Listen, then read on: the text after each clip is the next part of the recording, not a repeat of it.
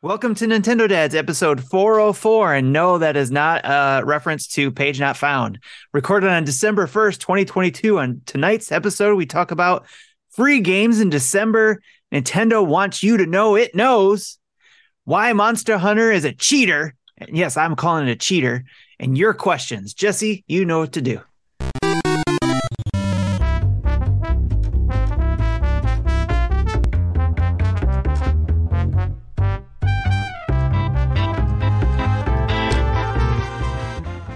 Hey, what's up, everybody? You're listening to Nintendo Dads, episode 404. Nintendo Dads is a weekly podcast from a dad bod perspective.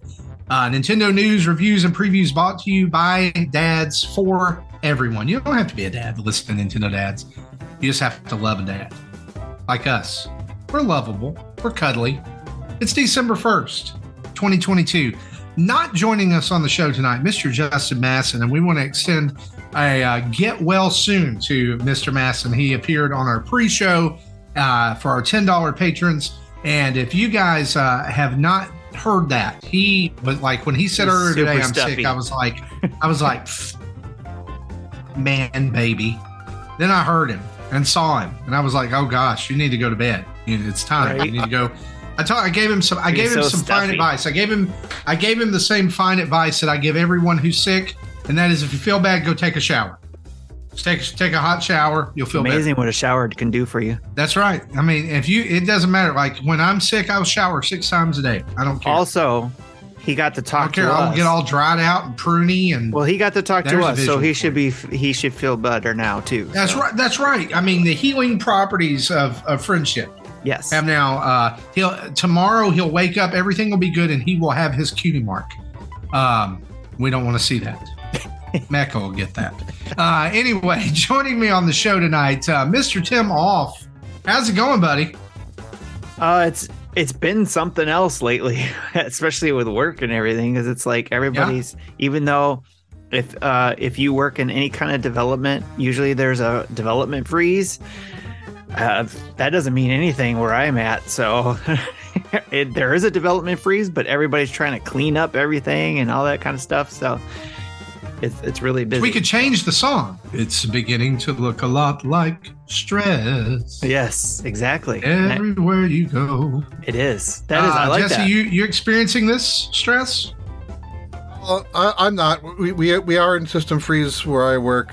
You know, it started three weeks ago, and and our last release was like the third week October.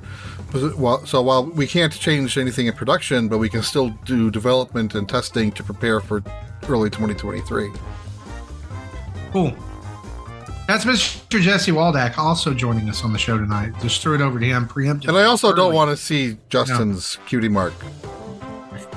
What do you think it would be? Let's just talk. Let's let's let's have we, a little around the we had here. that discussion it be? before. That was a question, and we we I, I know came was, up with I a know, but I- do you think it now that you've met him? Do you think it would change? no, it's totally going to be Canadian. It's going to be like a Canadian maple leaf on there, and some maybe some drips of maple syrup on it. Or I was thinking bus- maybe a like a business- piece of, of Canadian bacon, which you know the rest of the world calls ham, Yes, uh, and, and syrup and a maple leaf. Yeah, I mean it's, it's there. of course. I think there. it would make a really good cutie mark is our outlines that we have on our on our different plaques and such. I think that would make a good. I like that. I like that. Yeah, I would with the belt and all Yes. that. I, hey, I hung mine up this week Nice. here in my office. I was doing Yes, some mine's cleaning. right there. Uh, right but there.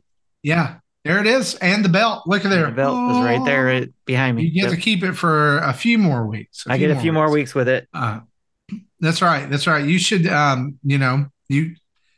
I, I don't know. Maybe maybe take some photos with it to commemorate the time that you had the, the good times that you I'm shared gonna together. take it out on a date and everything. right? Yeah, take it to Dairy Queen. I don't know. Uh, I mean, I don't. I'll share some ice Dairy cream with it. Right, right, right. Of course.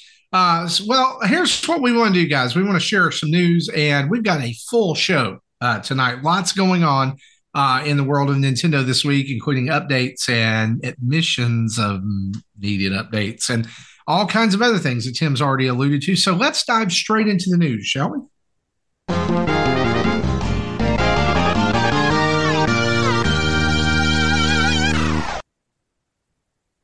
Our news is brought to us each and every week by you guys over at patreon.com backslash Nintendo Dads. We want to encourage you to head over and join up and become a patron of the show if you haven't. Maybe you are a longtime listener uh, and you haven't become a patron and gotten access to the Discord yet, or maybe uh, you uh, were a patron at one time and something had to change for a while, but we want to invite you to come back.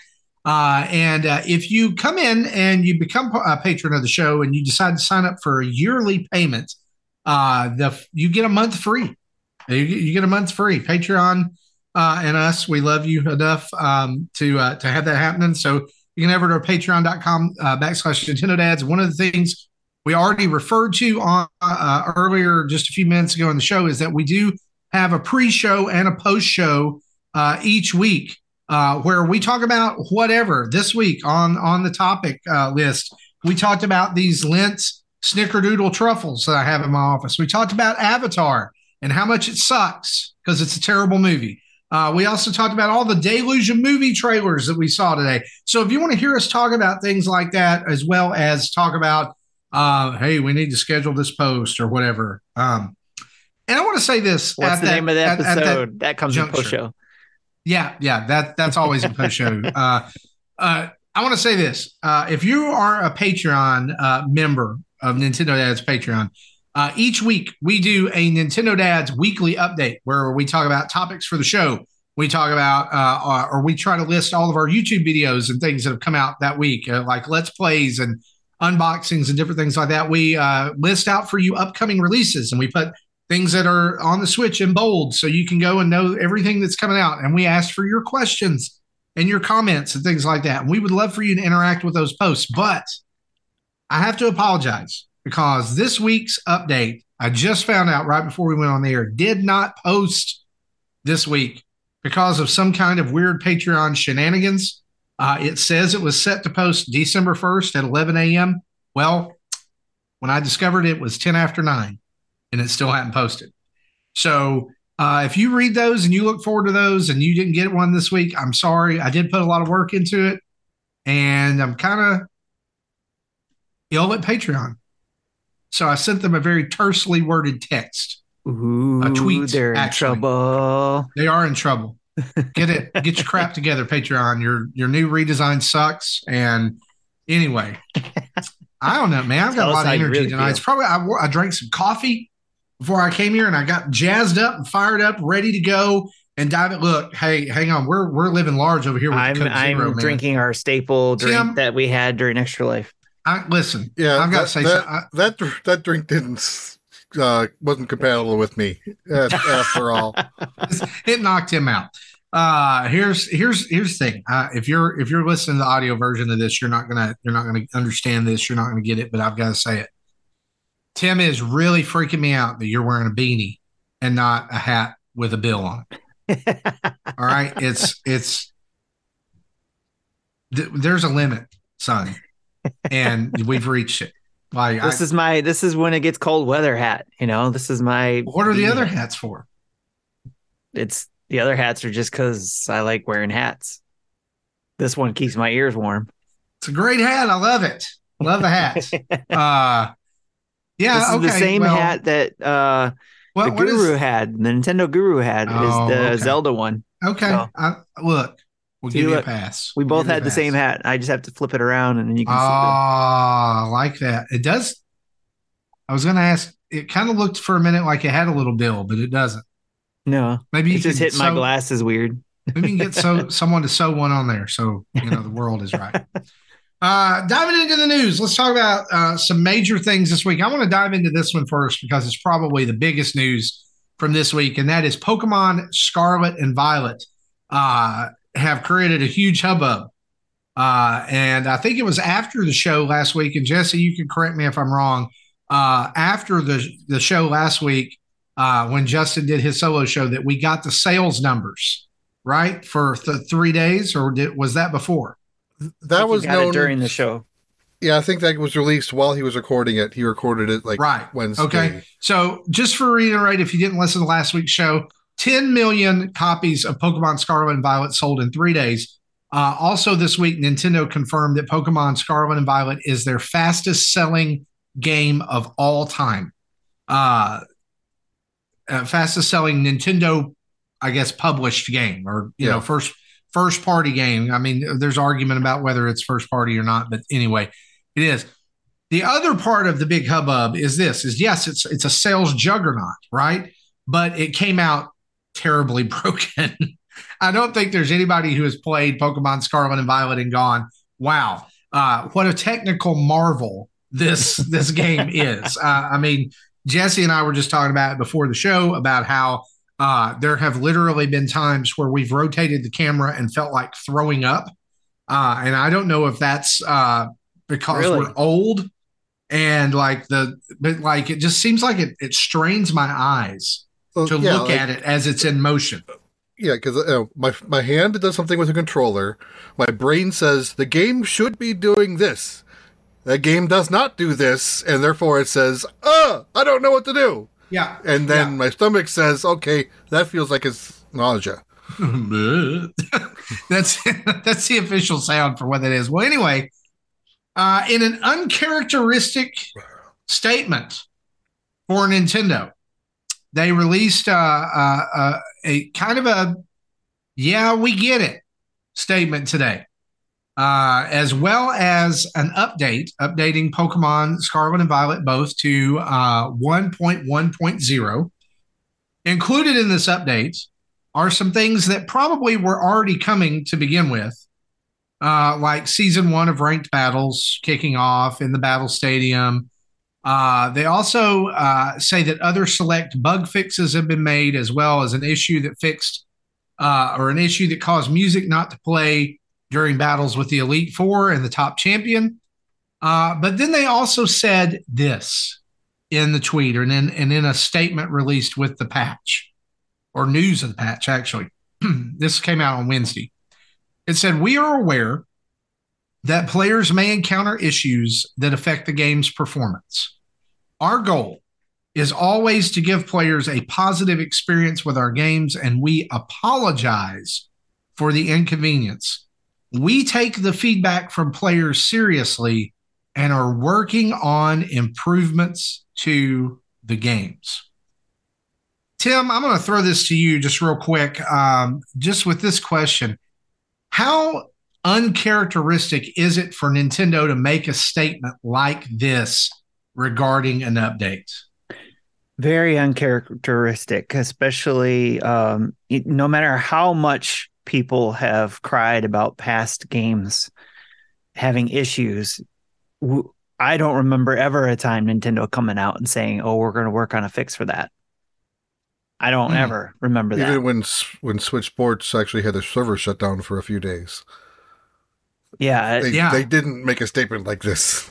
Yeah, this is the first time I've seen them say, you know, we're listening, we're working on something yeah. or you know we take the feedback seriously and we're working on improvements for the game yeah i mean uh, i can think of two times in the last uh, 12 months not counting this pokemon experience where nintendo has had to come out and issue a patch after a patch was released that made that kind of broke the game one of them was with nintendo switch sports uh, there was another one uh, that that was pretty recent as well, and it's slipping my my mind.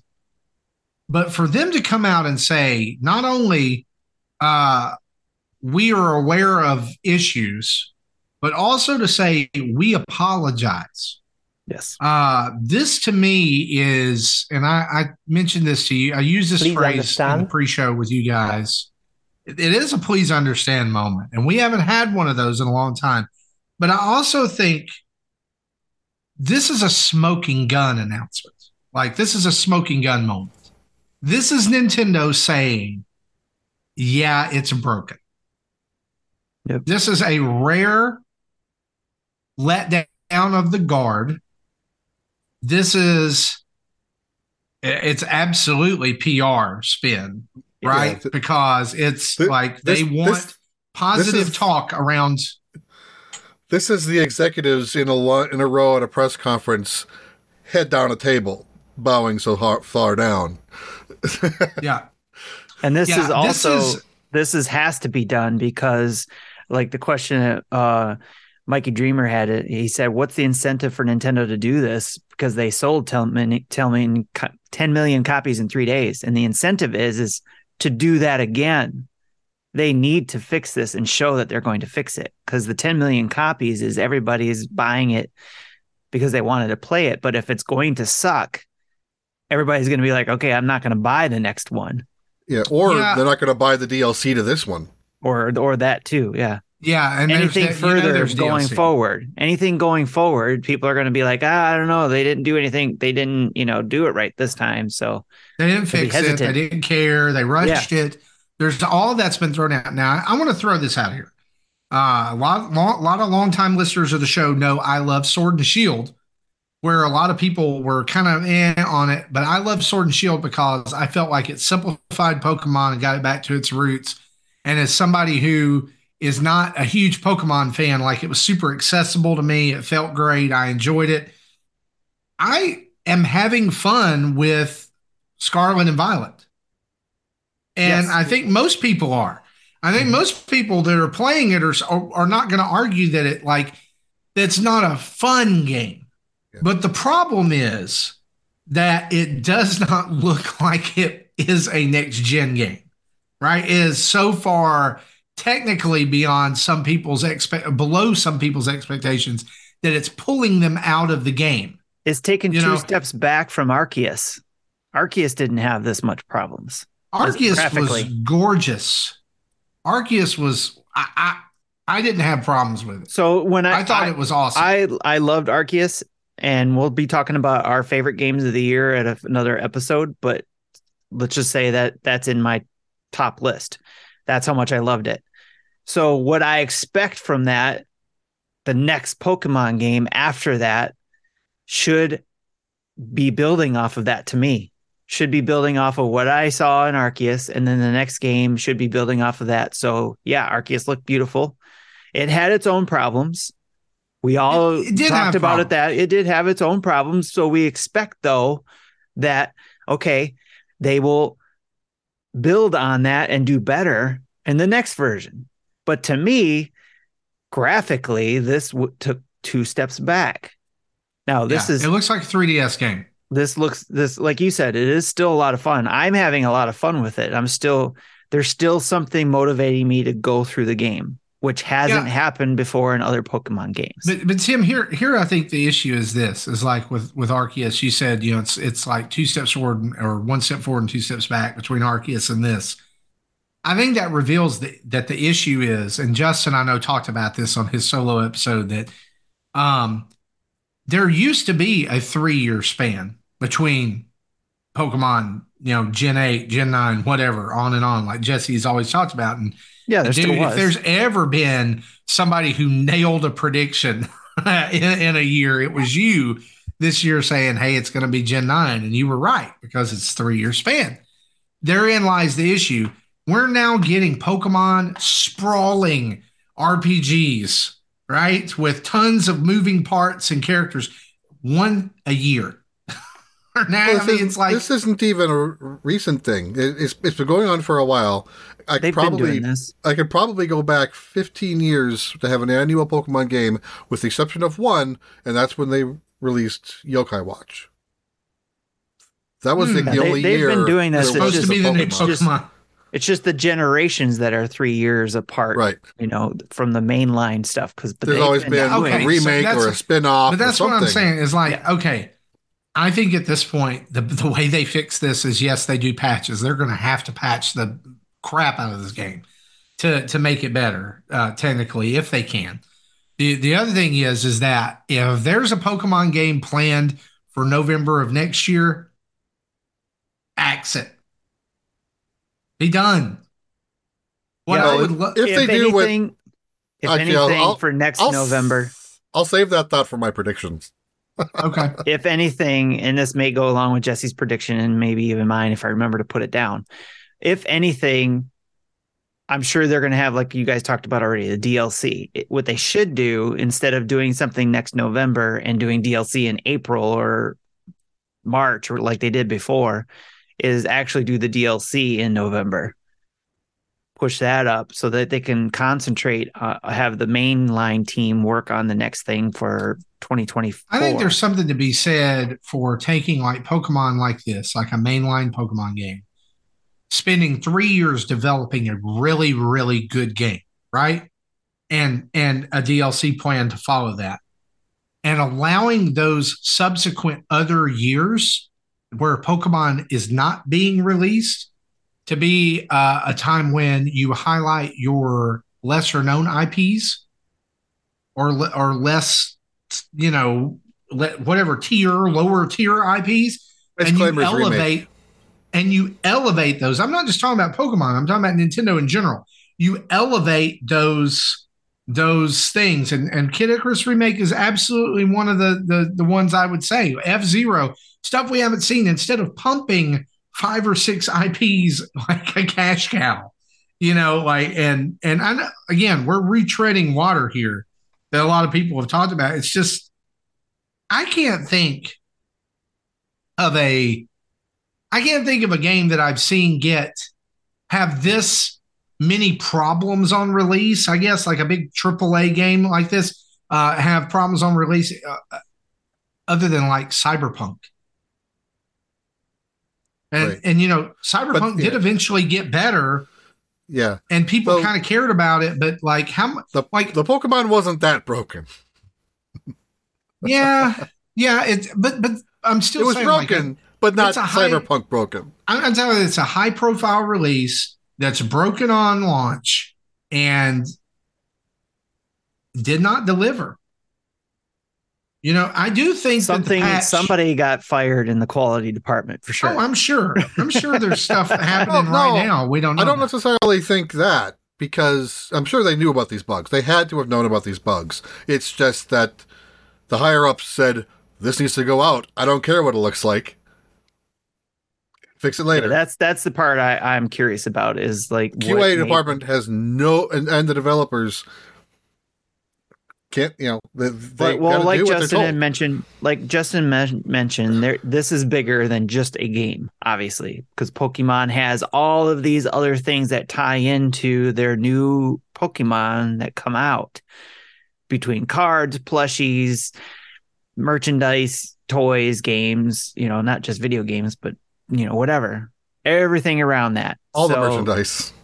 all of it. And and when and when a video game suffers when the and the video game is like the core of that franchise when the game suffers because of all the extra stuff that's where you've messed up. Yes. I, that that's where i mean imagine guys imagine the mario movie comes out in april right and it's hype and it's awesome because we've seen the trailer we're going to talk about that here in a little bit on the show uh, but the Marvel uh, the the Mario movie comes out and they release a game and it comes out and it is this broken and buggy and you know like it makes people feel sick when they're when they're playing it and all kinds of stuff. That's you guys. You know, that's unacceptable. I don't have that problem. that's unacceptable. Right? Yeah. Like think about how like that and and why, Nintendo would not allow that to happen. So at some point here, there's some kind of chain of commands where something went really wrong. And I guess they just had to say, well, we just got to release it. you know, like, I guess we just got to, we got to put it out. And this is exactly what we've talked about in other games. And, and when we've seen it released, where we're like, you know, this should have stayed in the oven longer this is one of those same things. Obviously, this there is something much bigger in the back end that happened that they couldn't just delay it. At some point, it went beyond that point where it was like we've seen it through all these other games where we get the email or the Twitter post or whatever that says to our fans, we're sorry we have to delay delay this game. You know, it needs it needs longer. At some point, Pokemon could not do that because of everything else going on. What that is, I don't know. I'm not an expert in that. To me, in my limited knowledge, it seems like if in July or August that game is not at a certain point, like there's, you know, project management. If it's not at a certain point, you say this is going to be delayed. And then you have a plan B where other things may come out still in November that are around that. And you kind of lead up to the launch of that new Pokemon game, however long you need to delay it. Maybe it doesn't come out in December. Maybe maybe it just needs another month. Who knows? Or maybe it's a January, February game. But it's still it's very interesting. And again, we'll probably won't see anything happen until it comes out in a book 10 years from now. But it's very interesting to to see that this happen and that a choice could not be made to say that the game had to be delayed. It's this something I wanted, those... to, wanted, wanted to bring up last week if I was on, but it wasn't. Is a lot of people blew the a Switch 2 would fix this issue problem. No, this isn't a hardware problem. This is a software problem. Because if you look back at Arceus, they had models, if it was deep in the background, go at 10 frames a second or 5 frames a second. That's, that's the exact same thing they did here. They just didn't have that flag at about 100 yards away. It was more like 10 yards, which is why when you walk into a city, it's like walk, watching a slideshow. Yeah, the the uh, the first like, time I went to where the gym I'm at now, and there's a windmill in yep. the city. It was pathetic. Like I was like, really? Yeah. So yeah, I, am okay with something that far away, acting, being choppy because that's just like that's not hurting me.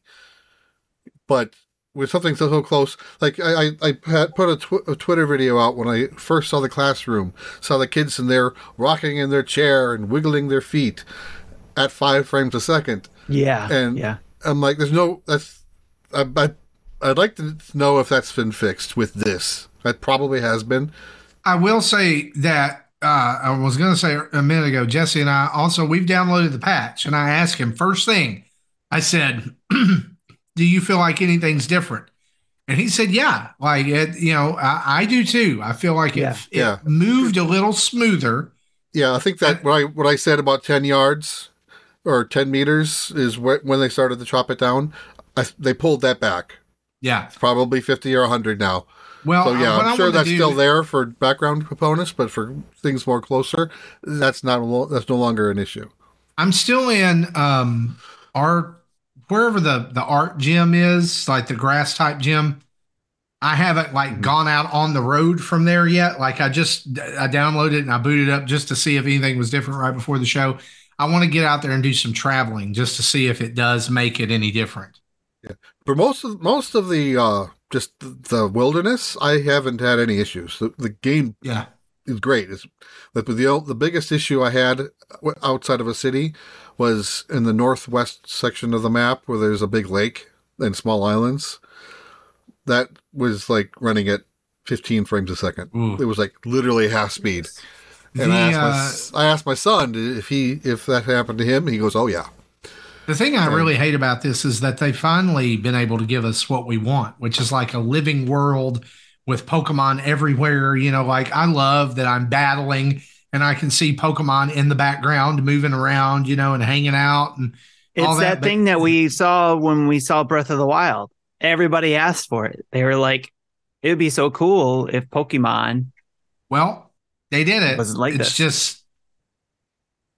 I'm going to they, the school right now, by the way, to see if, they, if that changed. they put the they they put the wrong kind of gas in the tank. I don't know what to tell right. you. They, yeah. And they, I want to say I want to say too, what commenting on what Ab- Ebicel said here is basically um, the suckers will buy it. And I want to say that you have to remember this game, although we have generations of people who are older now who've played the original and want to play this because of that and are fans of Pokemon because of that, they are going to buy it. This game is meant for kids. Yeah. And so us as parents, obviously, if we're not playing it, we're going to be buying it for kids, and the kids are going to be playing it, and they probably won't care or see those things, or they'll just won't think twice about seeing a pop in or five frames per second on a character. You know, so uh, I don't necessarily think this is a suckers will buy it type thing. I disagree with that comment essentially. I don't believe it's a suckers. I don't think Pokemon was trying to sell it to suckers. I think it was just again, a lot of things we can speculate on. We don't know why, but it, it went out the way it did. And now it's a lesson learned, hopefully, in the future. And we'll see what happens in the next releases. Yeah. Then going back to that, that lake in the northwest, I haven't verified it myself, but GameXplain put out a video saying that that while it's not perfect, it is still a lot better than it was. Okay. It, it and, no longer runs at like half speed. here, let's say this: like this is not going to be the only update that Nintendo makes to this. They're, no. They, they, I mean, the statement literally says we are working on improvements to the game. Yeah. Now, how what, many what, that is, and what are the what are those improvements going to be? We don't know. I hope yeah. it's frame rate and maybe they'll have another communication that outlines what that is. Who knows yeah. if they'll go that we, far? But we know there was a memory leak before where the longer the game's played, the quality just kind of slowly degrades. But if you shut it down, restart it, things are quote unquote normal again. It's you know the game, the patch has only been out for four hours, so I think it's too soon to know if those have been fixed. It'll, I, my guess is they they haven't been fixed yet. Those are probably will take longer to find, but at least you know what we have now is an improvement. Can, can I and, go ahead? I, I just I want to make a con- maybe a controversial statement here, but I don't. I, it may not be. I think we have to stop giving video game developers a pass on saying other bug fixes have been made. It's yeah, it's I want to know what those are. Like we're we're we've we've had uh, internet connected consoles for long enough. You can't just say we made things more stable.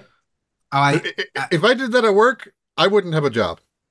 Right. I need to be very specific on what was done. Stop taking this at face value. I want to know what what did you do? Okay, did you make it smoother? Then say that. Uh, did you did you make it where the draw distance is farther out, like you've been talking about, Jesse? And you you explained it in five seconds without needing to be technical. Like, just just say it and let people dig into that. Right. By the way, I can confirm that the students are not moving at five frames per second in the classrooms. Yay. Okay. Maybe I'll just delete my save and start over. I mean, I've only got two I've got two gym badges and two Titans defeated. Yeah, I, I wouldn't go that far. Keep it. Yeah, you, you, don't have to do all that. Well, anyway, I, the way I play Pokemon is very linear. When I'm done, I'm done. Like I'm not going back to any of those yeah. places and seeing it. Like, all right, I made it to the end and I beat uh, the big thing. I'm done. I've done the thing. I did the thing. I got the badges. I did the. I did the things.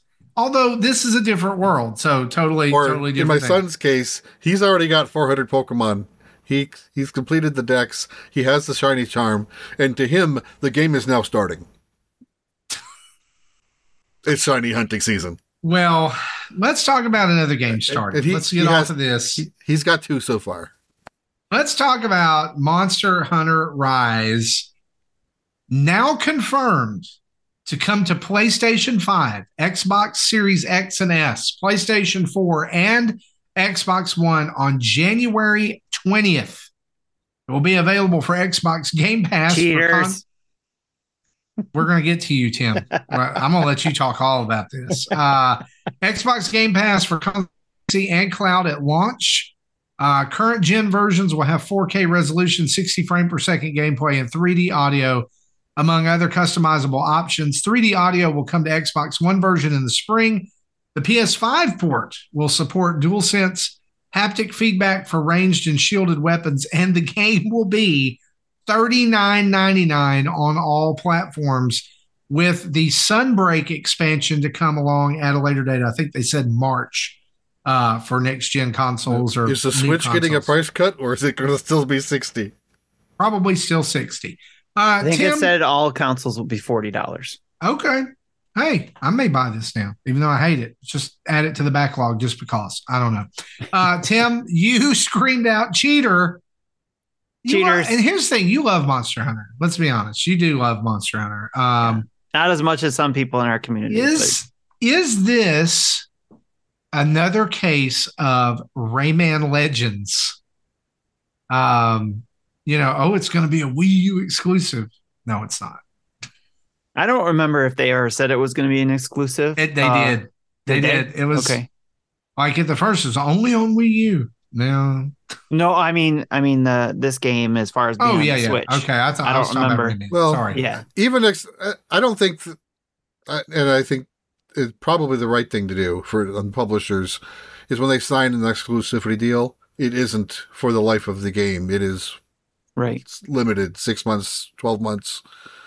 It, and also, we're, too, we're seeing this be... more. Like Sony's putting games on on PC.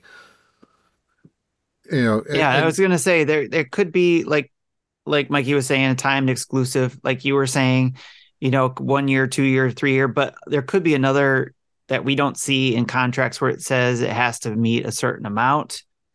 I think it was a timed exclusive without saying right. it was a timed right. exclusive. Because I think Rise was uh, you know, on Switch alone still is was like the best selling Monster Hunter game.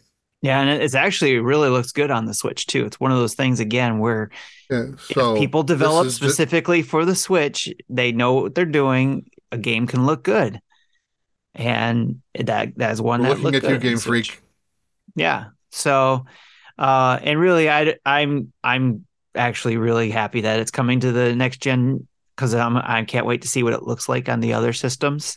Because you're going to play it again over there, aren't you? i am gonna try it out because it's coming to Game Pass, so I'm I'm gonna try it out yeah. and see what it looks like over okay. there. I might not play the oh, whole well, thing not, again or right? play I as mean, much as I did before, but look, since yeah. it's free on Game Pass, I may give it a try. Yeah, I mean, free just, on Game. I think because of how how much fun I had with that game, I'm happy to see it come to the newer generations and with better everything because of the newer consoles coming to it. So everybody can see how much that game looks. Unfortunately that how much better the game looks. Unfortunately that means they're going to go back to the switch and be like ooh. But no it looks great i like playing too. fortnite after playing it on ps5 right right. It was but i'm excited to see it come there. was. it's great that it's going to be $40 and not $60 um and good for capcom for bringing it there well, apparently they feel like it's got legs and it's going to make a ton of money, right? Oh, it will. There's, I'm sure there's a lot of people who were like, thought it sucked that it was only on the Switch before, and then now they're going to get their chance to play it because there are a ton of Monster Hunter uh, players who love, especially on PlayStation. So, and that's a really cool get for Xbox because yeah, I don't think it, there's ever been a Monster Hunter game on Xbox before. I don't think so. Was World not on Xbox? Oh, maybe, maybe it was. Maybe. Maybe I. I. I didn't. I, I really Xbox think it time, was. So I think there was. You, I think you were right. I think your World is probably was on there because that that would probably would, would have been the first one that was on there. Yeah, I forgot about World. It was on Xbox One and. uh What's interesting oh. to remember though, too, real quick, that I now I just thought of it, is that Nintendo has always been used to having a Monster Hunter portable game until Sony had their portable games, right? So, but it's always been popular with the portable crowd. And then when it came to console and it did really well there, like the Monster Hunter World and all that, uh, then Monster Hunter became bigger. And then Monster Hunter Rise came out for a console level game, but you were able to play it on the go on the Switch. Oh, so you had that aspect, and now it's coming to the home consoles, the other consoles with you know higher resolutions and frames per second and all that kind of stuff. But it tells you how big of a game this is that it was on the Switch first, and then it was able to carry over to these other systems. And Mikey Dreamer in the chat says that Rise did have a PC release of start in January of this year. Oh, okay. So, so it was. It's been on Steam for almost a year. Okay. Well, let me say this. Here, here's where I think Nintendo goes with this. Also for forty dollars. Right I think they back the dump truck of Nintendo money up to Capcom and one other developer. They combine them together. Ready for this, Tim? Monster Hunter cross Dynasty Warriors. Monster okay. Hunter Musou. Okay. Make it it makes Monster Hunter accessible, but it also makes it a game that the Switch can handle. Imagine that. Almost. imagine imagine that type of gameplay fighting monsties. There Yeah. you go. Yeah. Oh, See, Right. my my thing is this. I love the concept of Monster Hunter, but I don't like all the technical details. Right? I just checked And the, I'm- the Switch price. I'm not for- good at timing and like learning patterns. I just want to go in and press the button a bunch of times and kill the monster. Let me do that. Yeah, there is there is the uh, actually Jesse, go ahead. What did you find out about Nintendo? So the I I checked the eShop price. It is down to forty dollars as a normal price. Currently half off. So if you buy it on Switch now, it's twenty. Ooh. Uh, what I liked about Monster Hunter Rise because uh it for me that's I liked it because it was more accessible. You had the option to get detailed or the option to just play casually and that's how I played was more casual. I didn't get into all the details and all that kind of stuff either because that that was like I don't have time for that. I just want Right. to go in and hunt down a monster, kill it and get the parts and then maybe get some cool super cool armor and weapons you know that's that's all i cared about so but uh, there's definitely more details you can get into if you want to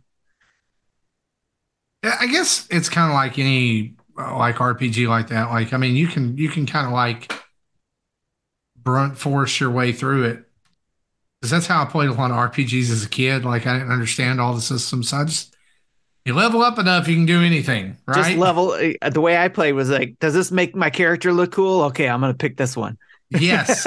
Does this does this uh does this uh, magic spell look sweet? I'm picking that one. Does this uh, sword have a cool name? yes. Dang right, that's what we're using, right? that's that's called casual play. That's how we played. Right? And uh but then you can you can get into the the the, the details you know too. Like i Mhm. remember the first time i discovered final fantasy 3 or 6 as jesse would correct me Thank you. that there's the combination of different items that can make uh sabin hit like eight times use the gem box and the c- claws and something and he just becomes your your go-to guy Yep. Yeah, because yeah, you definitely can gravitate to those sections that where it's like you can start talking intelligently about certain sections of the game, but sure uh, but definitely like with especially with Monster Hunter Rise, you can get deep into it, and you, I mean, just go into our Discord and you watch like John from Dad's After Dark show talk about it, and I think Solo something he was playing it, and um Hambone, I think, might have even been playing it. I don't know. There was a group of people who were playing it that just were like, "Oh yeah, we're going in. We're gonna go raid, and I need this this part. I need this monster," and they knew exactly what monster. I don't remember any of the names of those monsters, but I know there's some that look pretty cool, and I had to get the, you know, the amiibos for them. so it's like, as you do yes. So, but yeah, it's Okay. it's different levels. But I am again, I'm happy that they are going to other consoles for other people to play. And then there was one thing I think I saw also solo mention in our Discord. I hope cross progression is allowed. It's Hmm. not. I saw a Okay. tweet saying that there is not cross progression. There is not cross play. that's really crappy That's that sucks. I'm really okay. not like I don't care. All right, cheater! you Darn Monster- it, get out of here! I don't Hunter want it. No. I hate that for you. I like Yeah. because I know some people that like I did see it. Uh, somebody say that earlier. Like it was either a tweet or a post on uh, like the Nintendo voice chat forums. They were like, I, "I've already started and done another character. I'm not doing a third one. Like this is this would be really cool to play with my friends, but I'm not doing it's basically for those people who don't have a switch or aren't into the switch for that reason who rather play monster hunter on a console a bigger console and want want the graphics and the speed and all that kind of stuff so like the monster Right. hunter world people they want that they want this game probably Yeah. yeah. so So this is this is going to be out really soon. Of course, not in time for Christmas. It's a couple month, uh, about a month or so away. Uh, if you're into that, it's uh, it's coming. It's coming. So there you go. Speaking of games, let's talk about your ability to get 13 free Switch games in the month of December. Uh, no Gravity Games does this every year, uh, and of course, uh, I want to say this on the front end: if it's only available to people in the North American region, but people outside of the North American region, you can just create a Nintendo account for the North American uh, region and access the eShop to get all the free games there. Uh, what's going to happen is this: um, you're on December 5th. The first game will be available to download for free. Um, it's called Pirates All Aboard. The only requirement for downloading for free is that you own at least one of their games. All right. So if you own any no gravity game, you're going to get be able to download Pirates All Aboard for free on December 5th. But if you don't, right. not quite right. Uh, Pirates All Aboard is the, is the free game you get for signing up to the newsletter, which is where you were going. That's where I'm going. If you sign up for the newsletter, you do get Pirates All Aboard. It counts toward the day one download. All right. Uh, you can go over to nogravitygames.com backslash Xmas dash giveaway to uh, sign up for the newsletter. Starting with day two, if you have the previous day's game, uh, you get that day's game for free. All right. If you missed a day, you can purchase the game you missed at a discount, and then the free game can be collected after that. So here are the first three three games. You get Pirates All Aboard, of course, for free. Uh, um, December 5th, it's X Order. December 6th, it's Gravitor. And December 7th, it's Creepy Tale. And other games will re- be revealed on their free game days. Now, let me go ahead and say this. All right. These are free games. all right. Let me say that again because Tim's over here shaking his head as I say this. These are free games. Yeah, these are games They're, that normally sell for five or ten dollars normally. So, I or less. expect or, or less. So expect that level of quality. These aren't Monster Hunter Rise quality games. Some of these I tried to go through several of them in a stream, and I had to stop because it was, was like there were more than I thought to get through, and the stream was getting long anyway. So I got through maybe I don't even know if I got through a third of them or maybe half. So some of these, like Creepy Tale, I did I did in the stream. So you might be able to go back in our YouTube history and find that. And Graviteer, Graviteer, I think, is on there somewhere, so you could see what those games look like. Um, but I know one thing: my kids, my kid, Sammy, who says hi, all by the way. Hey, Sammy uh he he always loves trying to get these free games and he'll play them and doesn't care. Just he'll try them out and if they stick they stick. If they don't they don't. But they're a bunch of free games and if you do it every week like you're supposed to yeah. those, the kids love I, doing I that. the, the goal of getting each every game for free to some people is the game. Yeah. Gotta collect them all. Yeah. And, and you know if no Gravity Games did this last year, and then I think a different publisher that No Gravity Games bought. I forget who did it in the previous. Uh, so this is like the fourth year someone's been doing this. So oh yeah, I've gotten if, some of these before. Like we got Creepy done, last yeah. year, and my son played it, and he does like you know some of the games, but I these are free games. yeah, these so are free games. And, and the, guys, the four games we know about, I already have because yeah, of these. So, so that's things. that's the thing is that most of these games you'll be getting for free are already out. So if you go check out No Gravity Games on the eShop, chances are you'll be able to find uh, whether you want to even participate in this or not. Yeah. Okay? Usually the last game is a game that's new with relatively new, like meaning you wasn't yes. out last year at this time. Yeah. So and and hear me, there's like there's there's some there are a couple of diamonds in the rough in there. Okay, like games that are that are legit fun to play. But one of them was, I think maybe maybe you guys can remember was wasn't one of them like a free running game or like one of those like runner games where you were a gnome that like jumped and like when you glide they pull their underwear out of their pants and and tie it like they fly with the boxers I, I did not play this remember. It's called I, like under. It's called like Gnome Run or something like that, and it's it was fun for five minutes. Yeah, like so. It's just look, guys, they're free games. I can't free, say that they're enough. free games. These are free games. no again. Uh, they're they're people took their time to develop these and all that kind of Yes. stuff and they're like i said there are people who are going to enjoy some of these you're probably not going to enjoy all of them because there were some there were some things in there i found that i enjoyed there was one space shooter that i yes, liked actually Yeah, I'm saying there's diamonds So, in the rough. yes. You know what? A, you know. You know what I think is a great way to use this. Hear, hear me out on this, okay?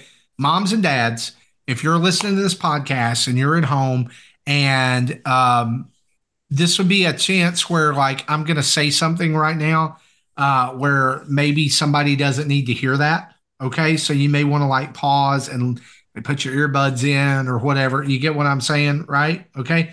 So this would be one of those situations where you might do this. Like say you already have a switch, wink wink nudge nudge.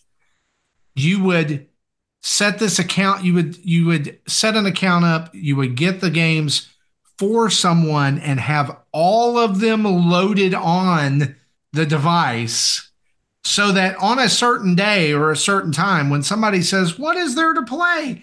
Here's 13 free games. Yep. Does that make sense? yes Like Okay. my, my oldest daughter, who you know, the- she just recently got married, so she they're re- very tight on money. Uh, I, I told her about this. It was to tell them this every year, and they always get like one game and then drop it. But just she's going to try to get them just so she has something to play. Again, and they're free, and she can afford free. These are free games. Yep. There you go. Um, guys, let's talk about uh, this other little um, news nugget about the Smash community. And then I want us to have some discussion about the Mario movie trailer that dropped this week, the more robust, I guess, non teaser trailer that uh, Nintendo let us uh, see. Um, currently, Nintendo seems to be in hot water with the Smash community. Uh, and one of the reasons, or the reason for this, is uh, that the Smash World Tour posted sometime right after Thanksgiving uh, over the past week that Nintendo had basically pulled the plug on partnership with them, uh, on allowing them to host Smash events, uh, on uh, all kinds of things, and that this was now going to cost them uh, hundreds of thousands of dollars uh, to that basically hundreds of thousands of dollars either they've already spent or they're not going to be able to recoup. Uh, and it seems that Nintendo is doing this in order to align themselves with a group called Panda, who they were already uh, aligned with to do official Smash tournaments. Uh, and this has caused uh, a pretty huge backlash. If you are in the Smash community, you know exactly what I'm talking about. Um, but basically, from what I've read and uh, from what I've from what I've come to to understand, this meant that all events for Smash for the rest of this year and the entirety of 2023 would have to be canceled, and that these guys were operating kind of on a like Nintendo knew they existed. Nintendo was okay with them existing, but Nintendo didn't officially sponsor them. Right. They actually had And- meetings with them too They yeah, actually had meetings. Yeah, absolutely. But Nintendo has recently teamed up with Panda. And it seems to me maybe like Panda was like, hey, it's not fair for there to be another organization doing this when we're trying to do this with you. It doesn't really seem to be any clarity out there about where the pressure has come from, whether it's from in Nintendo internally or maybe it's a Nintendo Japan versus Nintendo America thing or or whatever, a regional thing, or maybe it's from Panda or we don't know. All we know is um, that this was their statement. It says in, in 2022 alone, uh, we connected over 6,400 live events worldwide with over 325,000 in-person entrants, making Smash World Tour or SWT uh, the, or the tour the largest esports tour in history for any game title. The championships would have had the largest prize pool in Smash history at over $250,000. The two the 2023 Smash World Tour planned to have a prize pool at over $350,000 though. because they've now gone on to say, without any warning, we received notice the night before Thanksgiving from Nintendo that we could no longer operate. Um, what do you guys think about this? There's also a Nintendo statement too, but it's a definitely a corporate statement as well. Obviously. Yes. Um. Yeah, if, but if this is if you're talking about the same statement I saw, it's like Nintendo statement is contradictory to what the yeah. the, the other statements are. So there's there's two sides of the story, on. obviously. Again, to just like any controversy we have here, um, Nintendo screwed them over essentially. It seems like, you know, it screwed over them and the community, the community run event. It is Nintendo's license. They get they yes, they get to come in and say you can't use our game anymore, otherwise you're going to have legal troubles. That sucks from a consumer standpoint. It sucks from our standpoint as fans, especially if you're a Smash fan and you go to those events or are part of those events. It sucks. It and it's it it's and it also makes Nintendo look like the old Nintendo again, back to the whole corporate yeah. type attitude of you know whatever. Remember PAX from six, yes. eight years ago. Yeah. Not so PAX, uh, from that standpoint, the other they, big tournament. I forget what it's called now. I know what you meant though. But uh yeah, there it's basically it's coming back around to and somebody made a good point of this somewhere. I, I can't remember where I read it, probably in our Discord or maybe it was on Twitter. Um that it seems like one hand doesn't know what the other hand is doing. And this may be a reference to Jesse, I think what you said about Nintendo Japan versus Gen- Nintendo America, or Marty, if that was you, one of you two said it. Um, so Nintendo of America may have been like the ones. There might have been a group there who was like talking to them throughout the year and like, hey, we're going to, you know, we want to work with you. We want to work with you on getting your license because the impressions that that group had was that they were going to have to get a license for 2023 or I can't remember if it was for 2023 or if they had to work through 2023 to get a license for 2024. But there was some sort of verbal communication that they were under the impression that they would be, be able to keep going. And then to have this come down on them to say, no, you can't all of a sudden, any plans that they did make, uh, they're stuck with and they're losing money, which sucks but again, this always comes back. This came back to the thing we were talking about in Pokemon. There should there should have been a plan B. You know, so from a business side, it's going to be the factor of Nintendo owns the IP. They don't have a license. They didn't work through whatever they needed to to get that license. And Nintendo said, You didn't get that license. You have to stop whatever plans you have, you have to stop. Otherwise, things are going to get worse essentially. So this is where I'm going to kind of side with Justin on prob- on what he would probably say if he was here. Nintendo is protecting their IP. Nintendo is protecting their IP. Nintendo is protecting their interests. And some people are not going to like what I have to say here, but it here it bears saying that a lot of times the Smash community is incredibly toxic. At least yeah. what I've seen. And there may be other things that have gone on at these tournaments because there have been allegations made against popular Smash players, commentators, all kinds of things in the last couple of years uh, that are not good, that whether people want to admit it or not, whether people want to want to think this way or not, it does reflect on Nintendo because it's a because it's Smash, right? And for a lot of people who aren't in the community or in the know or in the tournament scene, if they see Smash being played at a competitive level, in their brain, they go, Nintendo did that. Right? And mm-hmm. so if Smash World Tour at any point was operating, whether they had a verbal or written agreement or not, if they were operating in a way that Nintendo did not want them to operate, and there may have been some back and forth that we're not privy to, there. If that happened and continued to happen, Nintendo is perfectly in their rights to say we're done here.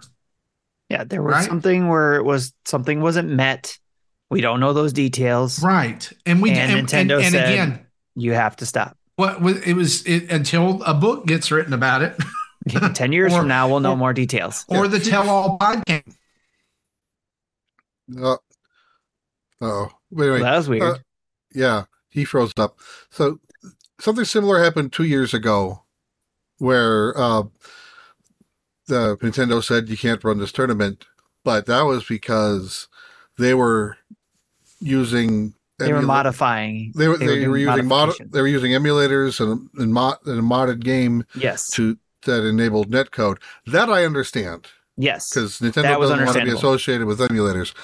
So I don't I I don't understand why they couldn't have just had both events. What's why can't they do both? I or, don't know. Or just say finish out 2023 and we're done here.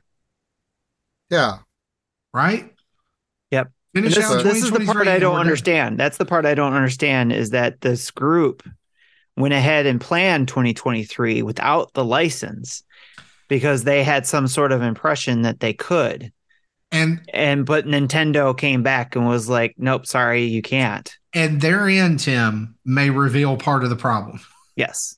And you that's, know, like that's I the part that, where I feel there's some irresponsibility of the group side. It, it feels like a little bit of the old saying, um, "It's better to ask for forgiveness than permission."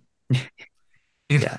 Except it's a multi-million dollar corporation who, as Justin will remind us from time to time, yep. they don't really care about you. They're not your uncle Nintendo. Uh, they want to take your money, and that's it. Um, you know that. That's why when we say they don't care about us, they won't release F Zero. But you're right. they do have to be careful though. Nintendo has to be careful when they do these type of things and they do them too much. There is going to be consumer backlash. I, I agree with that. So you're, you're, exactly right about that. They have to be careful. And i and again we're going to get people where are like oh you're trying to get, give nintendo an out and all that. No we we're trying to tell you both sides of it from our perspective is that yes as a smash fan nintendo sucks for doing this. And for what seems to be um, you know cold-hearted move on Nintendo side to just shut down that side or not give permission to at least do maybe like you said Marty at least if not the whole 2023 at least do the first half you know hey okay you got things booked up to the you know through the summer you know you can do it up to the summer but after June you have to you have to cancel all the other ones you know come to a compromise there or something. But we don't know what has been talked about. We can be mad at Nintendo all we want. We can say this other company or this other group didn't do everything that they should have done all we want. We don't know all the other details other than the little bit that the group told us they did and didn't do, and what Nintendo said they did and didn't do. And that's all we have. So. And the problem with it is until they're they make some kind of like big official statement, right? That which they're probably not going to do because again, we talked about this with Pokemon earlier in the show. Nintendo doesn't really do this. Right. Um, it, it's just and it's a small group just, too. Uh, whether, whether we call it rumor and innuendo, it's just right. rumor and innuendo. Uh, and that's where they'll leave it because um, at the end of the day, um, I would wager to bet that competitive Smash doesn't really make Nintendo a lot of money. And but again, so it goes back to what I'm saying about impacting. Not be that concerned about it. It will. It could impact. It could impact their bottom line as far as goodwill. As far but as the, the core gamer goes, is what I'm thinking. Because it, depending on how hard this hits the core gamers, the, the core Smash players, it could sour those players and you could lose a base of Nintendo fans there.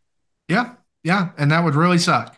Yeah. yeah I hate if, it for people who who play competitive smash. Like I don't get that whole scene at all. Like I don't I don't like to play competitive games. Like or like or I don't like to play it at that level of competitiveness. Like I'll play online. I'll I'll mess around, do stuff like that.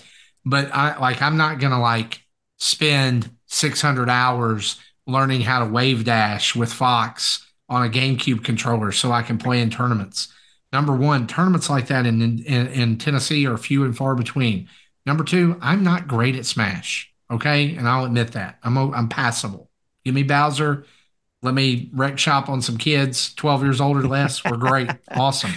Uh, but but the, here's the deal: like I I remember when I was like eight, well, probably nine or ten, because I got my Nintendo when I was eight.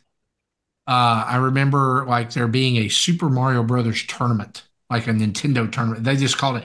We're gonna have a Nintendo tournament at this random bank on the weekend, and like the goal was how fast can you beat Super Mario Brothers, right? Mm-hmm.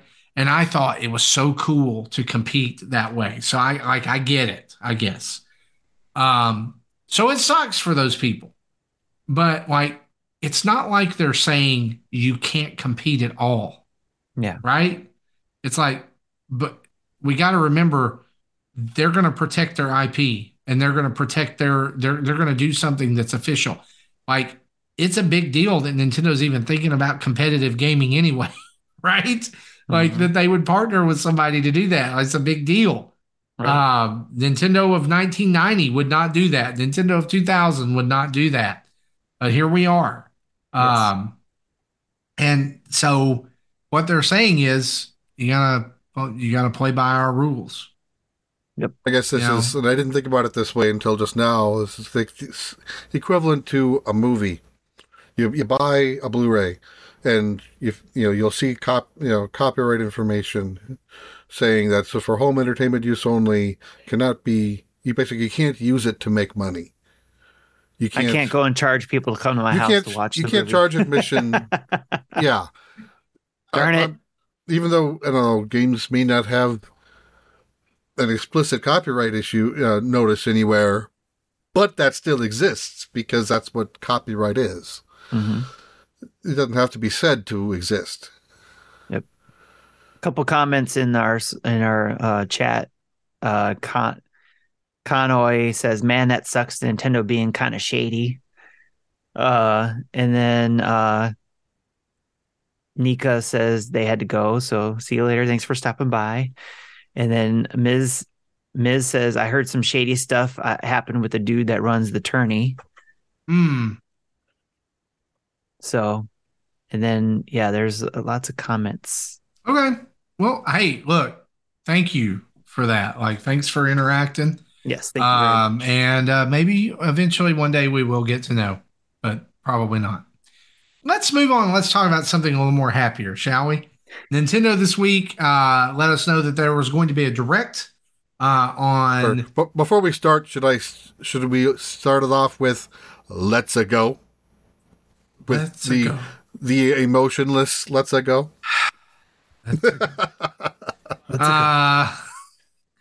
yeah. So uh, Nintendo gave us our next look at the Super Mario Brothers movie, or actually the Super Mario movie, right? Um, that is going to be releasing April 7th of 2023 with a brand new trailer uh, featuring uh, first ever uh, getting to hear Princess Peach, getting to hear Yoshi, get really get really getting to hear Toad, uh, Bowser back at it again. Um, lots going on in this trailer, guys. Um, holy crap! Um, I just want to ask you this: What was your favorite part of this trailer? Princess Peach wielding a halberd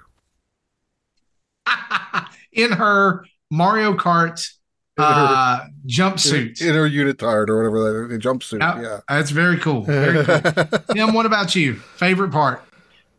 The Mario Kart stuff that just that was like oh that's gonna be in there that's cool I, look there was that was all like within like a 10 second um i love the mario kart stuff but i'm gonna tell you the part that made me gasp out loud like literally i went was the tanuki suit yes, yes, when he came flying under that mushroom with the tanuki suit mm-hmm. i guys like can I cannot wait to sit in the theater and watch this movie. Yeah. Uh, every every moment that that trailer was showing, my smile got bigger and bigger. Yeah. as I watched it because I, I, was just like, okay, this second trailer for sure. Like the first one was about analyzing it, who's going to sound like what, you know, and all that kind of stuff. So I really felt like I, I mean, I, w- I enjoyed it, but really didn't feel like I could really enjoy it. This one, it was like already know what to expect other than the few things mm. I hmm. haven't heard or seen. So it was just like, okay, I'm probably gonna get more things that I missed or didn't see, but I'm I'm just gonna sit back and see, you know, how it feels. And man, it did not disappoint. I'm so looking forward to this and happy with what I saw and heard. I didn't nothing nothing was wrong to, with it the, the, for me. The the vo- the voices are so good. I, I wish we I, could I, have heard Seth Rogen we haven't heard him yet, but I do like the the modified Donkey Kong model. Modified Donkey Kong model looks great, and and can we agree? Uh, by the way, if you haven't seen it yet, I mean, you need to go pause this podcast right now, go to YouTube, uh, type in Mario movie trailer, uh, watch the first one. It's Illumination's got it, Nintendo's got it. Come back uh, after you have watched that. But um, the very beginning, the door opens. Mario walks out onto this Donkey Kong red steel beam. There's boxes girders. and there's girders. There's the the blocks and the question blocks everywhere. And he gets down into like a three point stance. Yeah, it looks like, like it's gonna be a Smash Brothers. Yeah, yeah. I mean, encounter. do y'all you guys think that's a that's a Smash Brothers reference, or are we totally. just reading too much into that? Totally, totally. So you Mario versus Donkey Kong. Donkey Kong beats the ever living crap out of him right in the beginning. Uh, we kind of get to see Princess Peach in action, hear her speak for the first time. We see that there's going to be Fireflower Peach, so she's not just going to be like hanging out, like getting saved.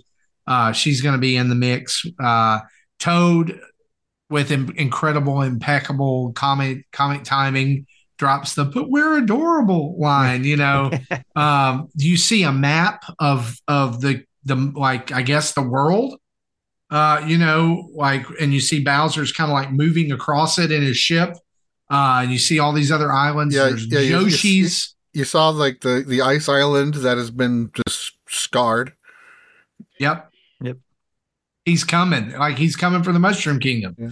Uh, there's a Sarasa land. Like he just yeah, it gives it like and did you know like the the uh the the the desert like is all blocky, like it's eight bit pixelated. Like, yeah, ah, the guys, there's so much. Yeah. So you've got the the Mario, like the Mario Kart moment where he like Mario's on the cart, but then they take it one step further. He comes flying out of a cloud in onto Rainbow Road. And Rainbow Road. Um, yeah.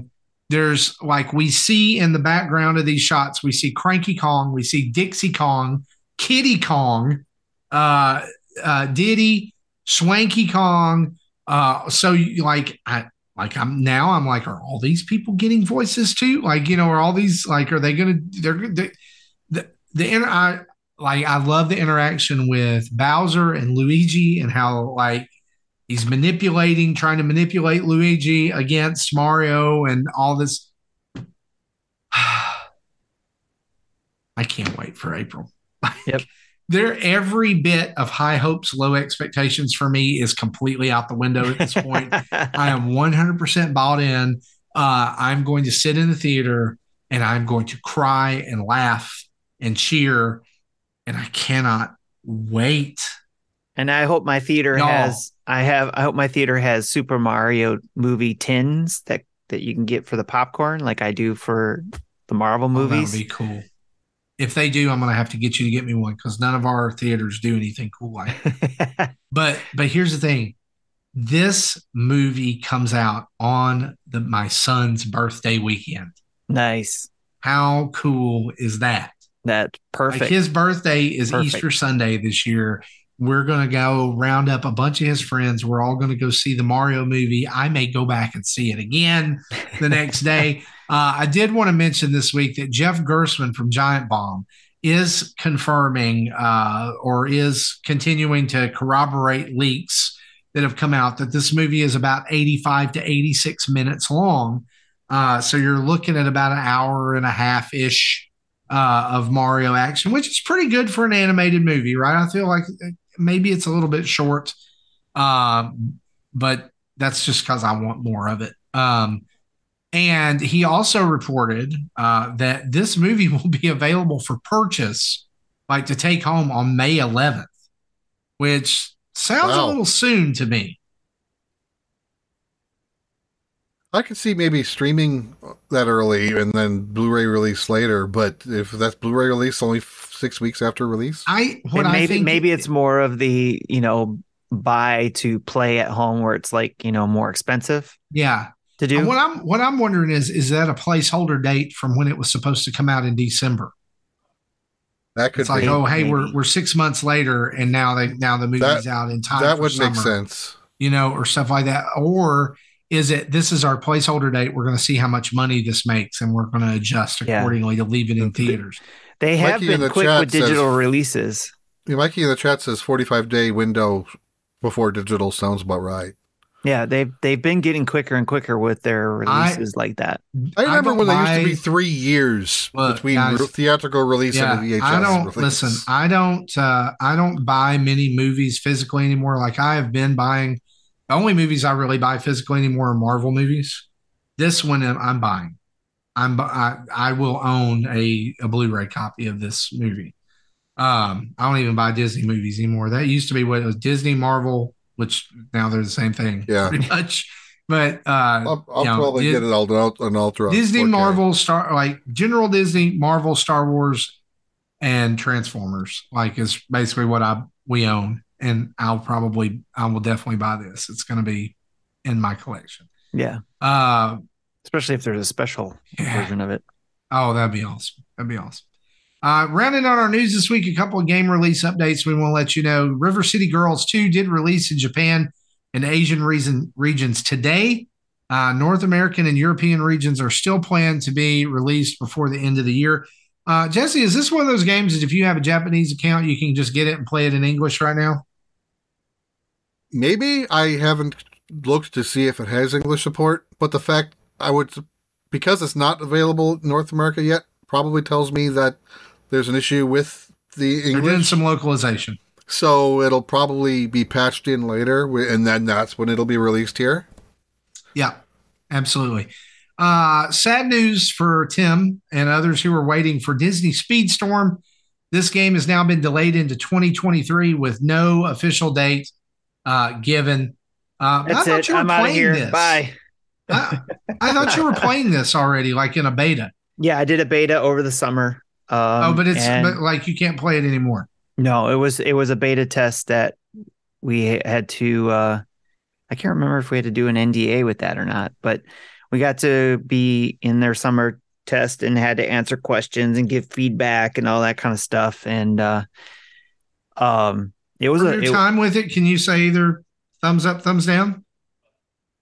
Uh, I can say this that it was if it would have come out after our after our feedback, there would have been some complaints because the it didn't they didn't have enough in there yet. It was just enough gotcha. for us to be because it was the same music, I think, if I remember correctly, on most of the tracks. And I know each track is supposed to be the soundtrack is supposed to be towards that whatever movie or character gotcha. it was for that track.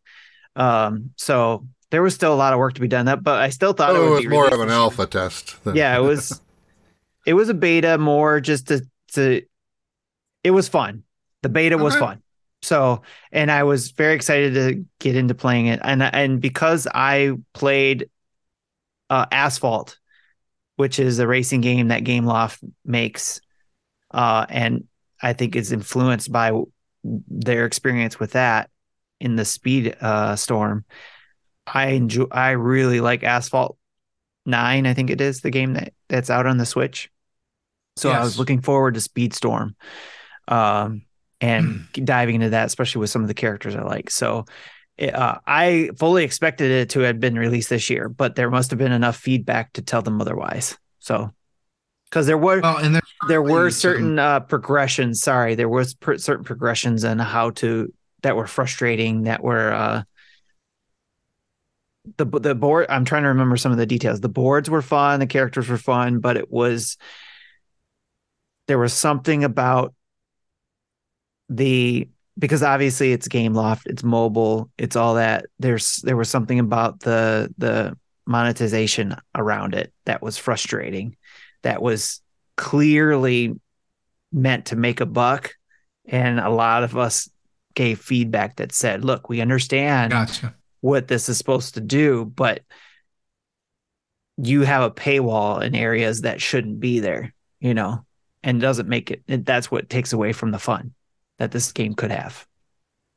Yeah. Yeah. Well, uh, apparently they're working on it and it could be a while. I don't know if Disney's gaming side is affected by, you know, all the recent shakeups over there uh, with uh, Chapek being kicked out and uh, Michael Eisner coming back uh, or Bob Iger. I can't remember which one it is. It's the good one. It's the good one. It's the one who did good for Disney for all those yeah. years. He came back for two years. So, um, We'll see. Uh, well, one other thing goes. I thought of. Too, I would love maybe, to play this game. It, I, I think it looks interesting.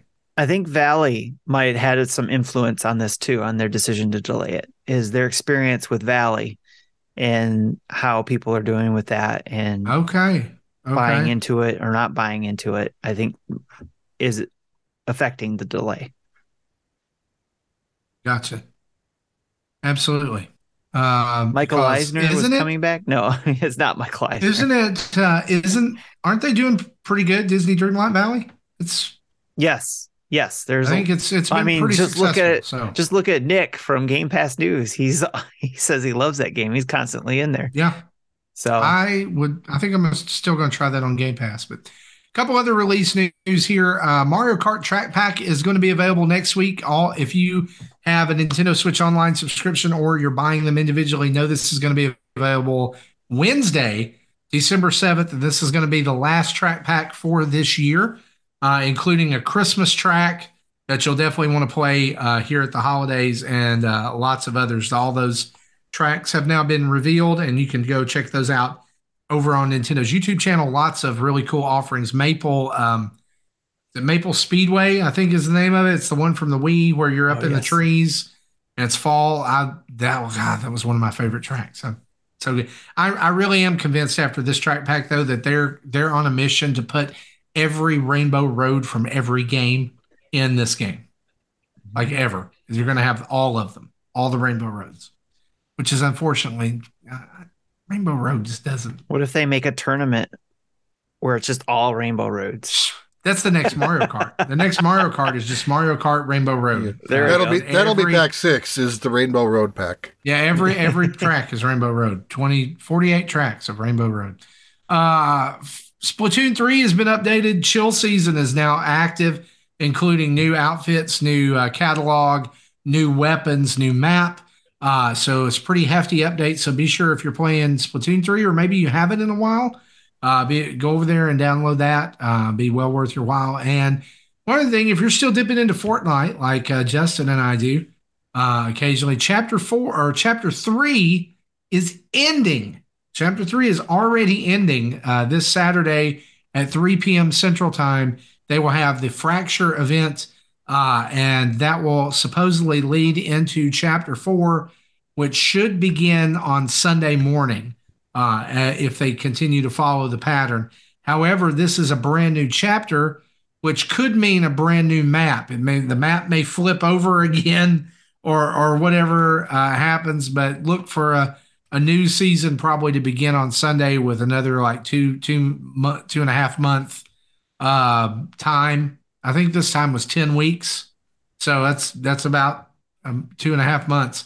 Uh, but it's a great time for this to happen because usually, at least in the past few years, they've offered free things or you know some kind of like open your presents thing around Christmas where you get stuff. Um, and I'm excited to to see what's what's in there. Be interesting if it's a new map or if it just if they flip the island back over and it's the old map again. I I really don't know what's happening. I think you're supposed to read comic books or stuff. I just go shoot people. anyway, check that out. Guys, that's our news uh, for this week. We're going to take a quick break for an ad from Manscaped. All right, whether it's for a friend or friends in your pants, you can make this season to be jolly with Manscaped. Do your little drum boy a favor and use the Lawnmower 4.0 to avoid another silent night in the bedroom. Then add in Manscaped's top of the line shower products to have the people thinking, all I want for Christmas is you.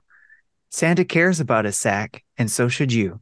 Look nice when you get naughty by going to manscaped.com and use NINDADS for friendship for friendship for free shipping and 20% off. Get 20% off and free shipping with the code NINDADS. That's N I N D A D S. That's again 20% off free shipping in Manscaped. I can't say it enough. But again, you can get any of the products that we have that they have at manscaped.com, like the 4.0 platinum package, where it has several things like the body washes, or there's the performance package plus, all, which has the body wash, the premium two in one shampoo and conditioner, ultra premium deodorant. It's the best way to smell fresh from your Santa hat to your candy cane. so, what do you guys have that you would give to somebody uh, that you would say, you know what, I use this. You not because they smell. I should you should try this. You stink. Here, take this. um, no, I was like as soon as you said that, I was thinking about they um the scrubber, like the the silicone scrubber pad body thing buffer. with the little knobby on the, the back. Body buffer, yes. Uh, the body buffer and the body wash and the shampoo. That's my go-to right now. But yep. also the crop preserver saves my life every summer. So just nice, go read the package pro- of that. Just go read ones. the go read the product description. You'll know what I'm talking about. Are you saying you give them the one of the bottles, or would you give them the little packs with the wipes? Oh no, the bottles. You got to we got to okay. get the bottles. Yeah, we got to get it all. Okay. How about you, Jesse? Yeah, I was also going to say the body buffer with the body wash and the shampoo okay. conditioner. The, Excellent. those are the products I use the most. Yeah, I agree with that. This is definitely uh, the new body buffer thing has been great. I love it. It helps actually save some of the soap, I think, too, where you don't have to use as much. Um, so I think that is a great gift. That with the, I think you can actually get a pack a package with uh, the buffer and some of the the body wash, right? So you can, yes, yep. There's all. Let's see. So Again, that's uh, get 20% off and free shipping with the code NINDADS at manscaped.com so that, what does it say? Manscaped, get your jingle balls ready for the holidays. Here we go. Yep. That's exactly what it says.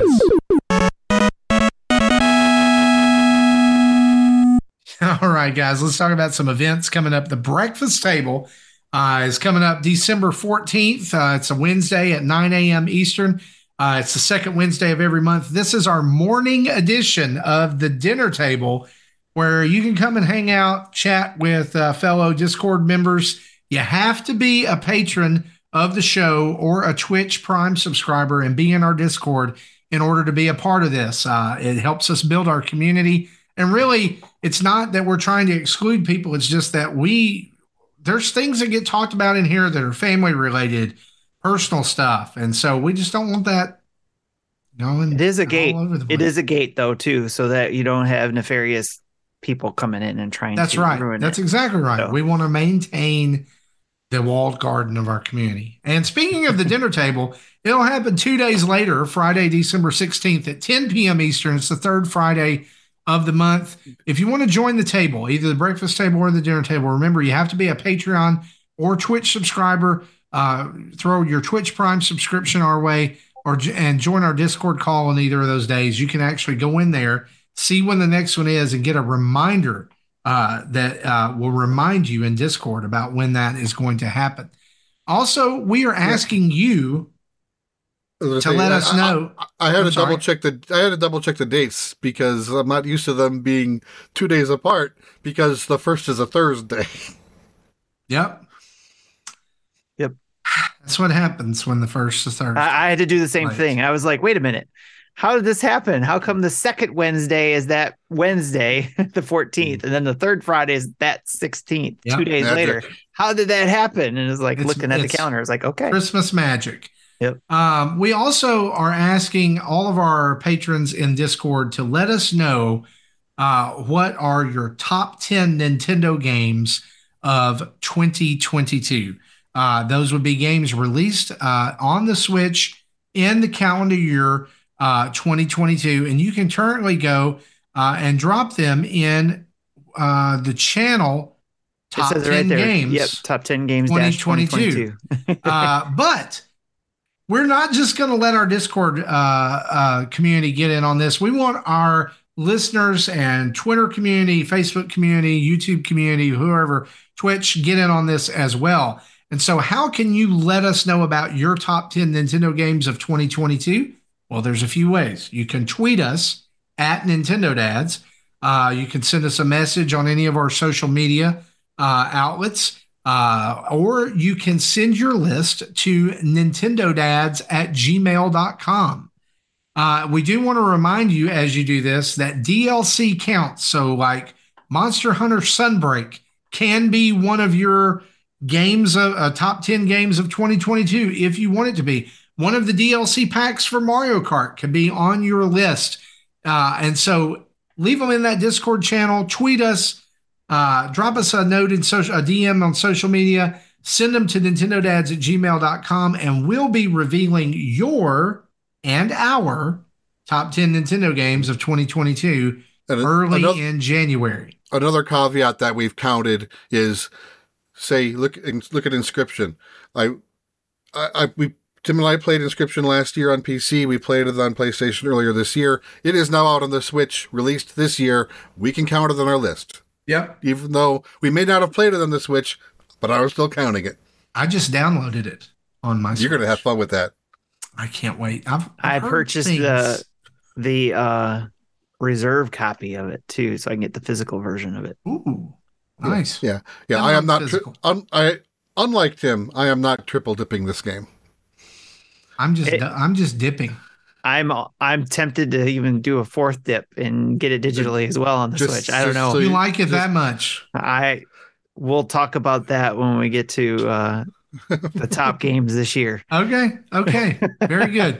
Uh, well, with that, it's time for Jesse's Pokemon. Pika, pika, Pikachu. I hate you all. Hoenn Mega Raid Day is this Saturday, December 3rd, from 2 p.m. to 5 p.m. local time. Mega Sceptile, Mega Blaziken, and Mega Swampert will make their Pokemon Go debuts in Mega Raids. Trainers will be able to get up to five additional free raid passes from spinning gym photo discs during the event. A $5 event ticket will be available to uh, grant additional rewards to, tr- to trainers until 10 p.m. local time. Six additional raid passes from spinning gems, in addition to the six given to everyone. 50% more XP from raid battles, increased chance to get rare Candy XL, and two times Stardust from raid battles. There's going to be upcoming com- community days on December 17th and 18th. We'll return all past community days featured this year and last year. Then there'll be a January 7th community day, a, a community day Community Day Classic on January 21st, and then February 5th. More information on what what will be featured will will be released later. Uh, more additional events. There'll be an event December 10th and 11th. Details to come. With December 24th and 25th, details to come. And then announced Pokemon Go Tour Hoenn, which will be, which is what I kind of suspected they were going to do, Saturday, February 25th, and Sunday, February 26th, 10 a.m. to 6 p.m. local time each day. Special research with Professor Willow will explore Hoenn folklore about the red and blue orbs, which are said to have some connection to Primal Kyogre and Primal Groudon. Event tickets will be available for an additional additional masterwork research to lead to an encounter with Shiny Jirachi. People in the chat are saying they like the song.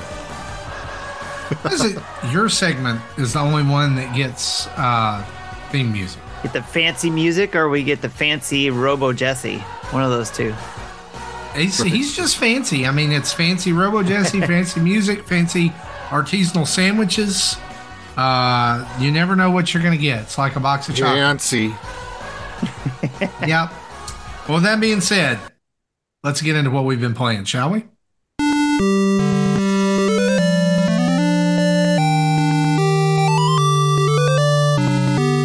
Tim says no. No, I got a correction actually. Before we get into what we've been playing, real quick, I wanted to. I forgot to change this in the notes, but actually, this upcoming dinner table will not be at 10 p.m. on the 16th. It'll actually Ooh. be at 9 p.m. on the 16th. That's 9 p.m. Eastern time. And the reason why it'll be at 9 p.m. is because whoever can make it can come and share what Secret Santa gifts they got from our community members who participated in the gift exchange. So we'll be doing that again at the dinner table at 9 p.m. That's just one way to do it. Of course, I think Drew said he's probably going to make a video and drop it. He or he might stop by at that at there. Uh, but there's very there's different ways that people can share that, and we'll talk about that more in the community spotlight later. But yeah. I want to make sure the chat says I got mine already, and I'm like, yeah, I know you did. well, I guess we know who Ebucel's Secret Santa is. All right, so yeah, we can move on to what we. Let's talk playing. about what we've been playing. Tim, you've written an entire dang paragraph uh, in here. Oh, I'm crap, sorry. Ebicel says he didn't open it yet. Oops. Well, there's no spoilers. It's just you just know he got it because he's been saying it all in Discord. So, but right. all right. So, what have I been playing? I'll try to be quick and not take as long as it looks like it could take. Uh, but I've been playing since we didn't have to be on the show last week. I've been playing a lot. I've, you know, through Thanksgiving and all that kind of stuff. So, Xbox, I've been trying out some games. I tried out Gungrave G.O.R.E, which is a third person shooter, and it's hard as balls because I did I got to the first boss and just kept dying. I couldn't figure out what to do there. So you need some crop but, preserver. Yeah, probably. It it it has a lot of aspects to it where it's a third person shooter, and you're just going in, running and gunning, essentially tr- shooting a lot, a lot of people. You have a lot of combo moves you can do uh, with your gun or with your powers or whatever. Um, and it was all it was a lot of fun up to the point where I had to fight the boss. And just for whatever reason, I could not get my combination of weapons to work against that thing without taking damage and dying uh constantly. So that was that was it for that run. And then I switched over to playing Vampire Survivors, which I heard a lot about. In fact, I think it's up for an award on the Game Awards. It's like Game of the Year or something, or the indie game of the year? It's somewhere in there, but I had to try it. It's a rogue like shmup. And basically it's and it's 16 bit, maybe maybe even less than that. Maybe it's 8 bit. I don't know, but it's I, I'm loving I love that game. I am not as good as other people I saw because I thought I was doing pretty good at this game. And basically, before I go any further, is basically you are you pick a warrior and you start off with one that you have access to, and you have to go get money basically in order to buy the other warriors that you can pick from and use. But you go pick a warrior, you go in, and you have to basically shoot um, oncoming hordes of various enemies, uh, like uh, zombies, ghosts, plants, even uh, vampires, bats, um, just all kinds of people coming at you, all kinds of enemies coming at you. And, but you upgrade your weapons through as you go through the board, dodging these things coming after you at the same time that your character is automatically firing off these things. Because basically, you're just kind of walking around trying to collect better weapons, using those weapons to defend yourself or defeat the monsters that are coming at you and keep going and exploring and trying to get better and better. And the object is to try to put together the best build you can for your character to survive the masses of enemies that come at you all of a sudden. Because there's at a certain point where I get to a certain experience point where I've collected a lot of things, and then all these hordes of things just come swarming at me, and I can't get past it. It's still a blast to play to try to figure out, but I just can't get past it but I thought I was doing pretty good when I got to that point. I was like, oh man, I made it to, you know, however many experience points that was. And then I watched somebody else play It's like no, I didn't get anywhere near. Is what this is this hordes of people Castlevania? Coming. It's not even close to Castlevania. It sound it's basically it looks like a bunch of Castlevania characters coming at you, but it's basically you're just on this flat plane, and you're you got whips coming out and um projectiles coming out of you and trying to protect you and all that kind of stuff. And you got all these monsters swarming in around you, and you're just basically walking around trying to get through them and killing the things that are in front of you, trying to stay away from the things that are trying to get you. Um, it, it's basically just have to go give it a try. And I downloaded it to my Xbox to try it there because I've been playing via the cloud, and that's and that hasn't been bad. Uh, but I wanted to try it on the console to see if there's a different experience, and I haven't had a chance to try that yet. But it's a lot of fun because there is some puzzle element to try to again put together a build of weapons and spells that'll get you through these hordes of monsters and survive. That's why it's Vampire Survivors. Yeah, the nomination is for best in best debut indie. All right. Yep.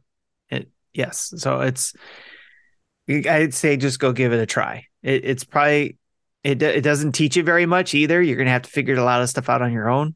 Um, but it seems like it's simple enough to pick up. I mean, I say that for me because I'm I'm a casual gamer.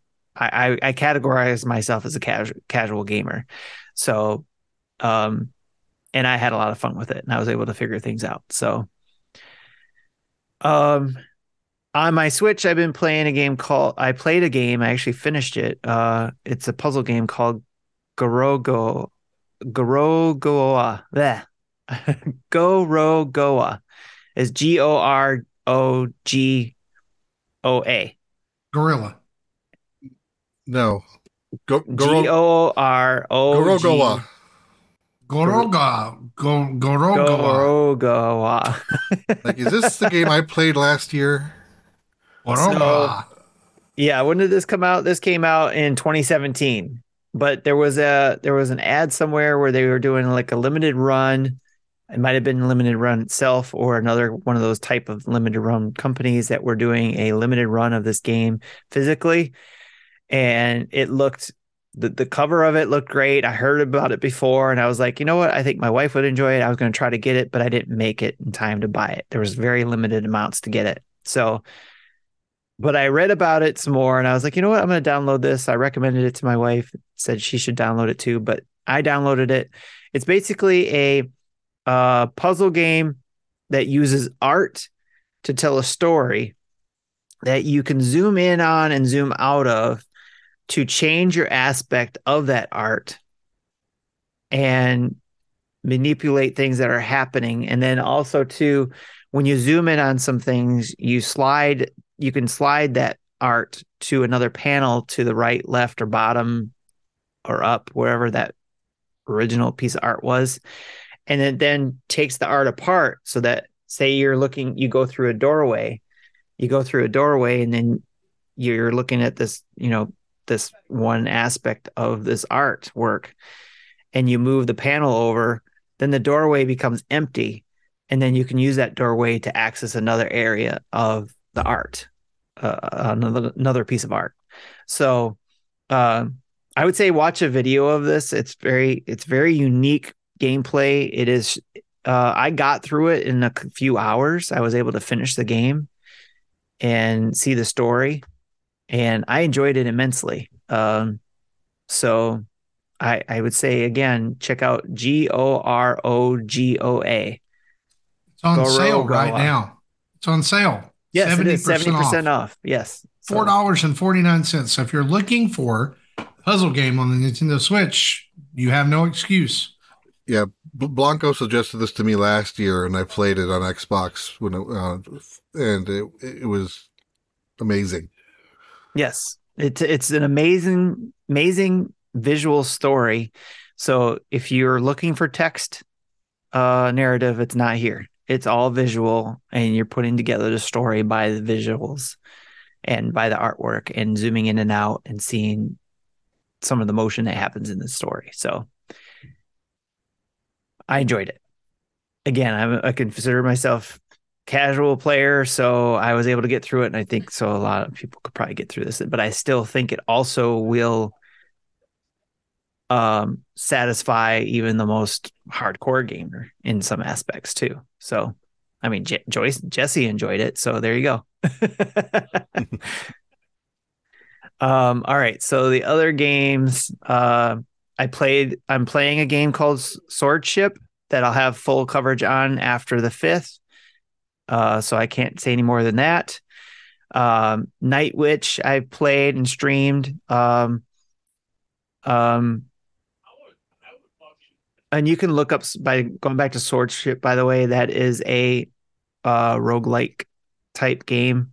Uh, I would say go look it up. It is on the Nintendo Switch. Sword Ship, all one word.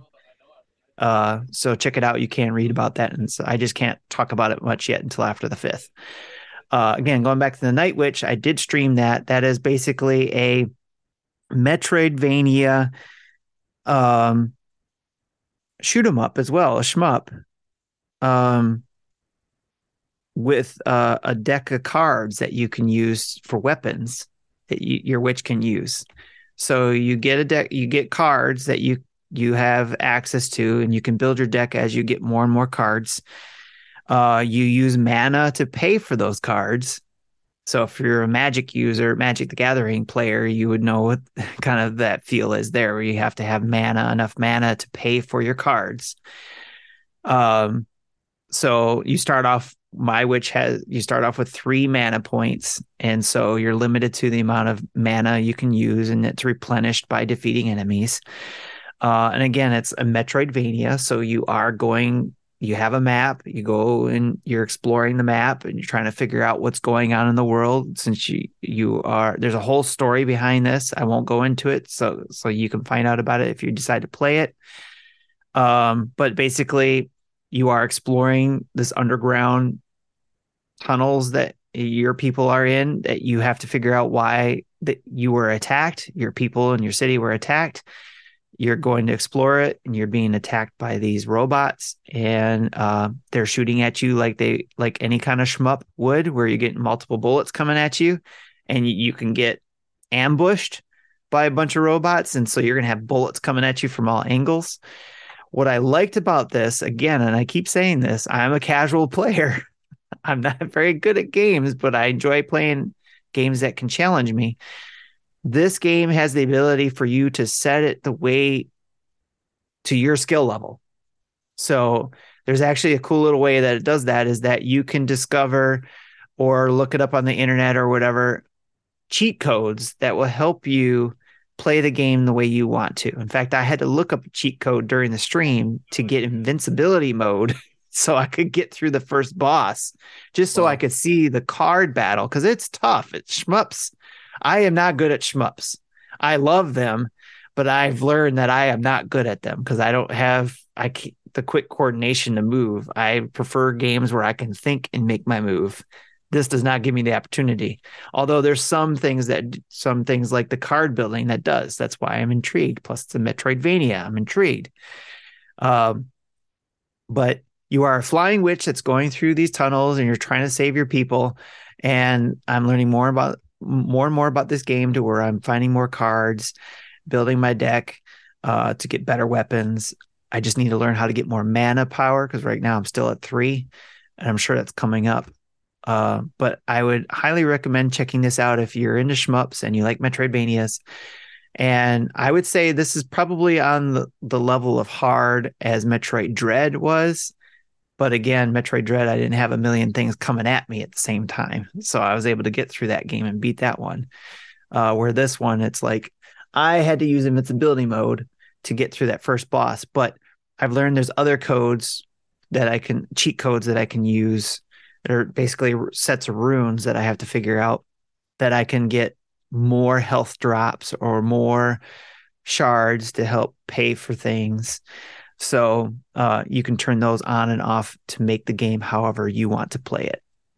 So highly recommended that one as well. Uh, I've also been pay- playing Pokemon Violet. I've gotten through uh, three, I call them bosses. That's uh, I beat the Cortondo gym the Stony Cliff Titan, and the Art- Artazon Gym. And now I'm going on to the Open Sky Titan. So if any of you have been playing Pokemon, you know there or you've heard anything about it, there are three different paths you can go on.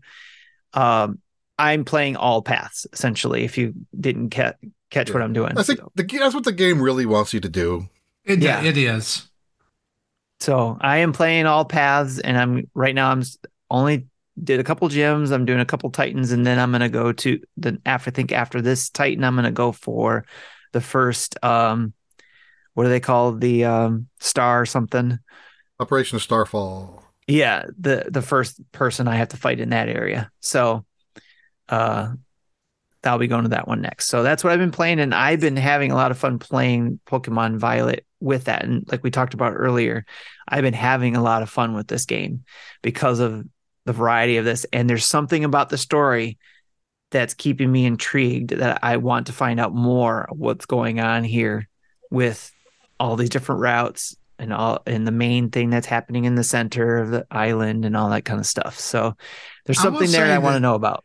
I don't know if I'm two gems and two titans into it because it sounds to me like you're following the route, uh, Tim, that Polygon.com uh, has published on on their site because I've started okay. following that, but I tried to do just my own route. Like I was just going to go in a direction and uh, I think it's cute that the game kind of makes it feel like you can do whatever you want to do, but not really. it's cute. It's yeah. still it's still a very set thing because like I was like, oh, I'm going to go down here to this gym, and I go into a cave, and all of a sudden everything in there is level forty, and I was that's like, yeah, that's the exact same cave uh, cave I came across south of Cortondo. Yeah, I was like, I was like, I'm going to go up here and like the Titan that you fight, the Open Skies Titan. I beat him when I was kind of under leveled. I, I kind of pulled it out of my butt. Um, but uh, I beat him. Yeah. And uh, so now I'm following that guide and it's a lot better. But I will say that, like, when you talk about this, the story, the uh, the story that's coming along with the Titans, where you're getting the Herba Mystica uh, at and you know a little more of that's getting yes. revealed every time I beat one, and it's yes. actually a really like I was. I yeah, was it's very a, intriguing, isn't it? Well, you've it, just seen the first part. Wait yes. till you see the second part because okay. it's. I, I, thought it was. I thought it was like I was like, oh, oh, oh. You know, like I. Right. I see, you're, you're saying this about the Titan Quest. Yes. I'm, I would say the same thing is probably even more so with the Starfall. Okay. This is actually. Yeah a very, a, a, you know, this is probably the best rival team, rival team in any generation. Okay, they, they've got backstory. They have, they're they're they they're you can actually be sympathetic with them. Okay. They're not just evil to be evil, or they're, whatever. They're not just there to save the world yeah. from devastation. right, exactly. So, uh, yep. so yeah, those are the things I've been playing, and on deck, I'm gonna try to get other some other games done. Uh, I have a stream stream. I want to stream a preview of Thunderful game, Thunderful's game Wavetale. Uh, that's the one Justin played on Stadia. Um, Stadia. Yes, he's played that one there, but uh, I got the code to check it out on the Switch, so I'll be doing a stream of that probably this upcoming weekend. Uh, I also want to play more of Yoku's Island Express so I can finish that for the backlog monthly mayhem, which I'll be bringing up more in community spotlight if you haven't heard already. Uh, and then also we have our Retrologic side. Uh, those guys over there are stu- still doing retro rewinds, and for December they're doing the Legend of Valkyrie. Uh, it's an arcade archives game that they're doing for the month of December, and I've decided to try that out and see how that goes. So I totally thought that was a different game. I got it confused with Valkyria Chronicles. I was like, oh, yeah, that's not the that's not the game. Not the that's the same. Yeah, Jesse, what about you? What have you been playing? Right, so um, I've been playing Pokemon Scarlet, and you know m- my past history with Pokemon mainline games is either I get stalled around the second or third gym, or I finish it. And I am about to enter the eighth gym.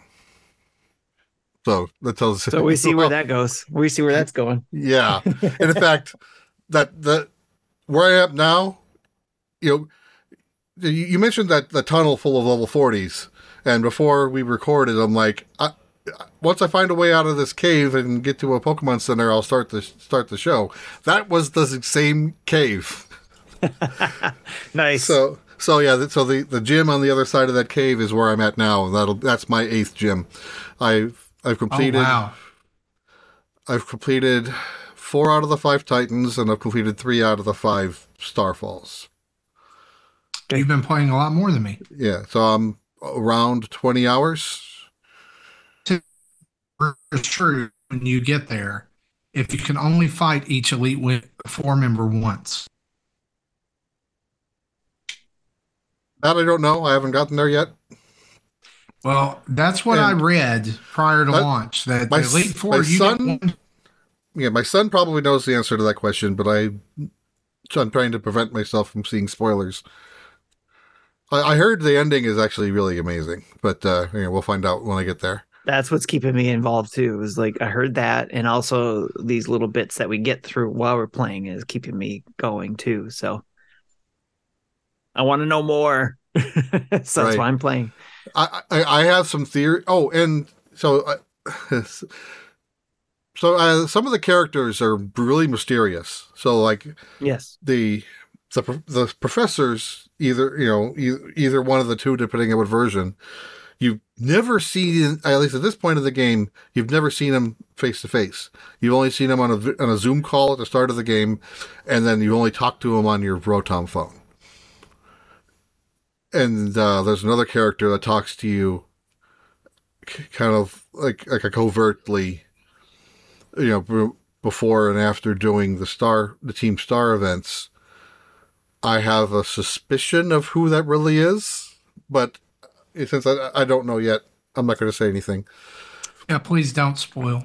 Yeah but yeah so th- this this this game has got my attention and I, I am definitely going to finish it uh, hopefully I can finish it within a week because next week Dragon Quest Treasures comes out.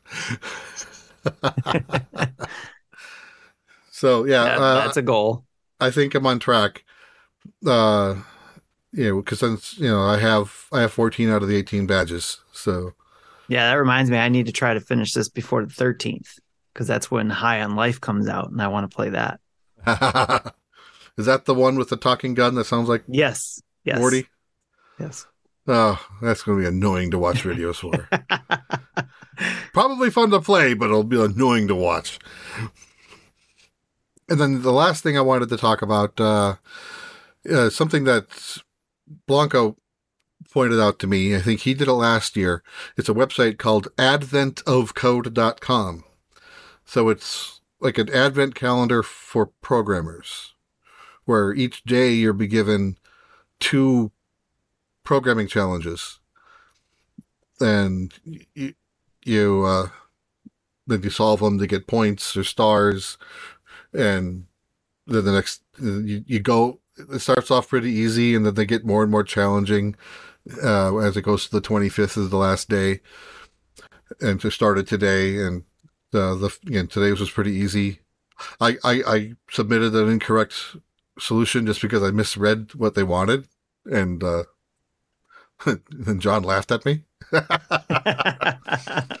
anyway, so I, I, I started a, an Advent of Code room in our Discord, and I kind of plugged it there.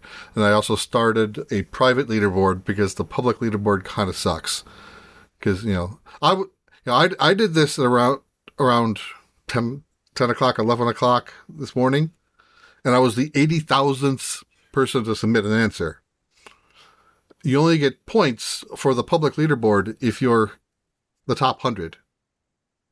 If you are the 101st or later, and being 80,000 hours much later, you get zero. So the public leaderboard is kind of worthless unless you're there, you know, right at, at midnight Eastern when they when the next one posts. Right. So it created a private leaderboard where, yeah, they still have the whoever if submits it first gets most points, but really we're focusing on the number of stars. You get one star for every uh, solution you provide, So a total of 50 if you do them all, you know, two okay. per day.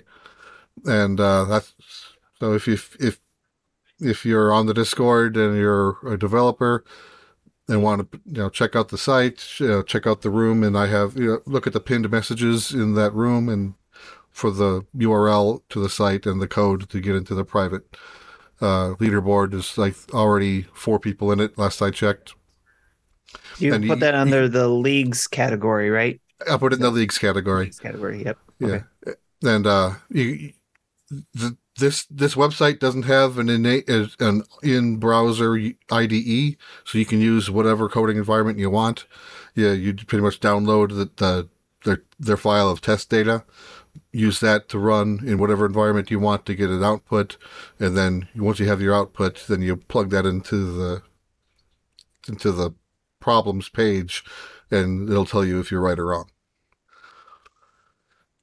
And then I don't know if they're all going to be like this, but the part, the second question for today was basically based off of the first question. So I only needed, I didn't have to write a whole new program. I just needed to make some tweaks to the original program to make, to, to get the second answer. So if you, if you feel like programming for fun, give that a look. And next year they'll release the website Codel which will quickly be bought by the New York Times and then ruined. Yes. Right. well, let me talk about what I've been playing. Uh, Pokemon Violet, for sure. Um, that's what I've been spending most of my time in. We've already kind of talked about that. I'm having fun with it despite the technical problems. Uh, I also picked up a little to the left, uh, despite Jesse's uh, warnings about the control scheme, and I kind of enjoy it. It's it's a very zen game, despite the cat. Uh, I haven't gotten too far into it. I just downloaded it uh, yesterday and played for the first time tonight, waiting to start the show. So I haven't gotten really far into it. But if you liked uh, unboxing or unpacking, I think was the name of that game. Mm-hmm. Uh, you'll you'll like this. Um, if you like yeah, putting things I, in order. I tried unpacking on like Xbox this. and didn't really like it much. Yeah. Uh, I've also been because my son uh, has been playing this game. He like I've got the Dead Cells bug again. Um, he he started playing it again because of the update that added like shovel knights, uh, uh, like and like lots of various indie uh, games like armor and weapons. And they are there's even ways you could like play as them like in certain rooms and challenges that are those people. Um but i don't know like i just forgot i guess how awesome a game dead cells was. And i it's it is the bug has bit me hard and i'm playing it and like i'm trying to play it and rogue legacy 2 at the same time which is messing with my head um because right so they're similar but they play different can so dead cells bugs can bite you, but Pokemon bugs cannot. Yeah, I don't like Pokemon bugs. terrible. They should all Pokemon that are bugs should go die in a fire. I'm done with that. I hate bugs. I hate that little grasshopper. By the yes, way, yes, the Nymble, the one that's really tiny, and you the run one, over it. You're running like, over, and like you here's the deal. It, and then I'm you're like all giant, of a sudden a battle with it. listen, I am on a giant dragon motorcycle. Exactly. I should crush that thing. And then stop. Why am I not? Like what? Nope. You've got to fight your 15th millionth Nymble. Yeah, like, like Sandslot or fun- run them uh, over. F- Foongus. Uh, there's a lot of little, small, tiny little ones that you just yeah. you don't see. I would especially just in like the tall grass. I would like the option, like for me to get off Miraidon and just punt Foongus like a football, like into the distance. Like he just flies I away, like and there's like the little yes. bling, bling. And I then, approve yeah, of you, yeeting. Then, yep. Yes. Yeah, that that can be a TM, the yeet machine. Uh, I love yes. it. Yes. Uh, I've also been playing uh, a game that I'm going to have a video up on our channel of uh, here fairly soon called Railbound, which is a puzzle game involving trains. Um, you basically you're trying to get the cars attached to the trains in the right order, uh, and as you progress, like a, a, you're laying down track. You're either connecting track and adding to it, or you're severing connections that have already been made and like rerouting it. Um, I love the the the aesthetic of it. It's like a little cel shaded cartoony thing, like the conductor is a dog, and uh, music's pretty good. I mean, it's pretty simple game, but the def- the difficulty in like the actual like braining, the thinking of the game actually ratchets up uh, pretty quick. And you know, you go from having one car to having two, and then you go to tunnels, and then now you've got switches and all kinds. You know that they have to run over before they get here, and and uh, each of the level, a lot of the levels have like a B side. It's almost like a Celeste type B side that you unlock by beating it. Uh, and you get uh, you get to go back and redo the challenge with different parameters, different things like that. But it's out. It came out today. I, if you like logic puzzles like that, um, I, I, really I think I think it's pretty cool. Uh, also, over Thanksgiving, my son and one of his friends, uh, I just rem- well, they were playing Switch at the house. They were hanging out, and I was like, Hey, Isaac, have you ever showed uh, Ben the stretchers? Because they were looking for games to play. And he was like, I forgot we had it. And so now we have fallen back into the stretchers. Like my daughter wants to play. I want to play. I had forgotten how hilariously goofy this game is. Uh, it is fantastic for co op play on the Switch. Um, basically, your medics that are like sent to different things where people have gotten the dizzies because uh, this guy who used to work with you is now a villain and he's making everybody dizzy. So you have to go pick them up uh, with a stretcher, uh, get them like one player is controlling one side of the stretcher, the other is controlling the other, and you have to like go through all these obstacles and things, uncover hidden stuff, drive the ambulance, which is that's the best part of the game. Like you're flying through walls and all mowing down cornfields and to get back to the hospital and get the best score. It's so so good. Uh, I can't recommend it enough. It's a great family title. It sounds like um, fun. And I don't I don't normally do this when we talk about what we've been playing. I want to talk about something I've been playing with. Okay. Uh, I picked up right bef- right the week of Thanksgiving. I picked up these uh, for the Switch, Ooh. which are the Hori uh, split pad compact. Yes, uh, I want to hear about split, these. You've seen the Split Pad Pro, you know, that kind of has the like handle part that comes down. This is more of like if you're familiar with like the Skull and Co grip or something that didn't add the handles but had like a ridge for you to hold on to. These are awesome. These are excellent. Uh, I highly recommend this. In fact, I will say right here on this left Joy-Con, this is the best D-pad out that you can buy right now. All right, like real D-pad. Now, these are not able to be used in any other mode than handheld mode, but I did find out on Hori's website tonight that there is a wired, uh, basically bridge that goes between these that provides them power and allows them to sync to the switch. It does have to be plugged in to the dock itself. Like you can't plug it into a charger uh, and like you know plug it into the wall and hope that it'll work. It has to be plugged into the switch so it'll recognize these. But I bought them mainly because I have the Mega Man version of these, uh, the the pros, and I love it. But I love um, grip style Joy Cons, right? Like I've got um, a Satisfye grip on my Switch right now, but it's like I'm always taking it out, putting it back in, taking it out, putting it back in. These actually work with the Satisfye case and don't really make it like bulked up too much. So I can just put it in there and zip it up and go. And I don't have like that bulky shell, you know. They feel great in the hands. Uh, and I'm, audio listeners can't, you know, audio people, podcast people can't see this, but they have two buttons on the bottom on the face of each Joy-Con that say assign and turbo. And that's because on the back end of these, there's these toggle bumpers that you can assign to any button on the front. And it's very easy to do. You basically what you do is you hold the the assign button down and then you press the back bumper and then you press the next the the button you want to assign it to. And it remembers it as long as you're playing. Like as long as they're connected, it remembers it. Or you can turn it off. So like what I do is I'm, I make these back bumpers my weapon toggles like swaps in Fortnite. So I'm not like doing it up on top. I just have that for triggers. Uh, the buttons on the right Joy-Con Like for Y, X, A, and B, they're big, they're they're solid feeling. The sticks actually have this rubberized grip already in them, so they feel great too. I like I don't see any downside to these at all, except for the fact that they have to be handheld. But I play 75% handheld, so these are great. Also, another great thing about these, you don't have to take them off to fit your Switch in the dock. some some split uh, you know pads and Joy Cons make you do that. These actually have a ridge right here on the edge that actually conforms like it's meant so that you can put it in the dock. So I highly recommend these.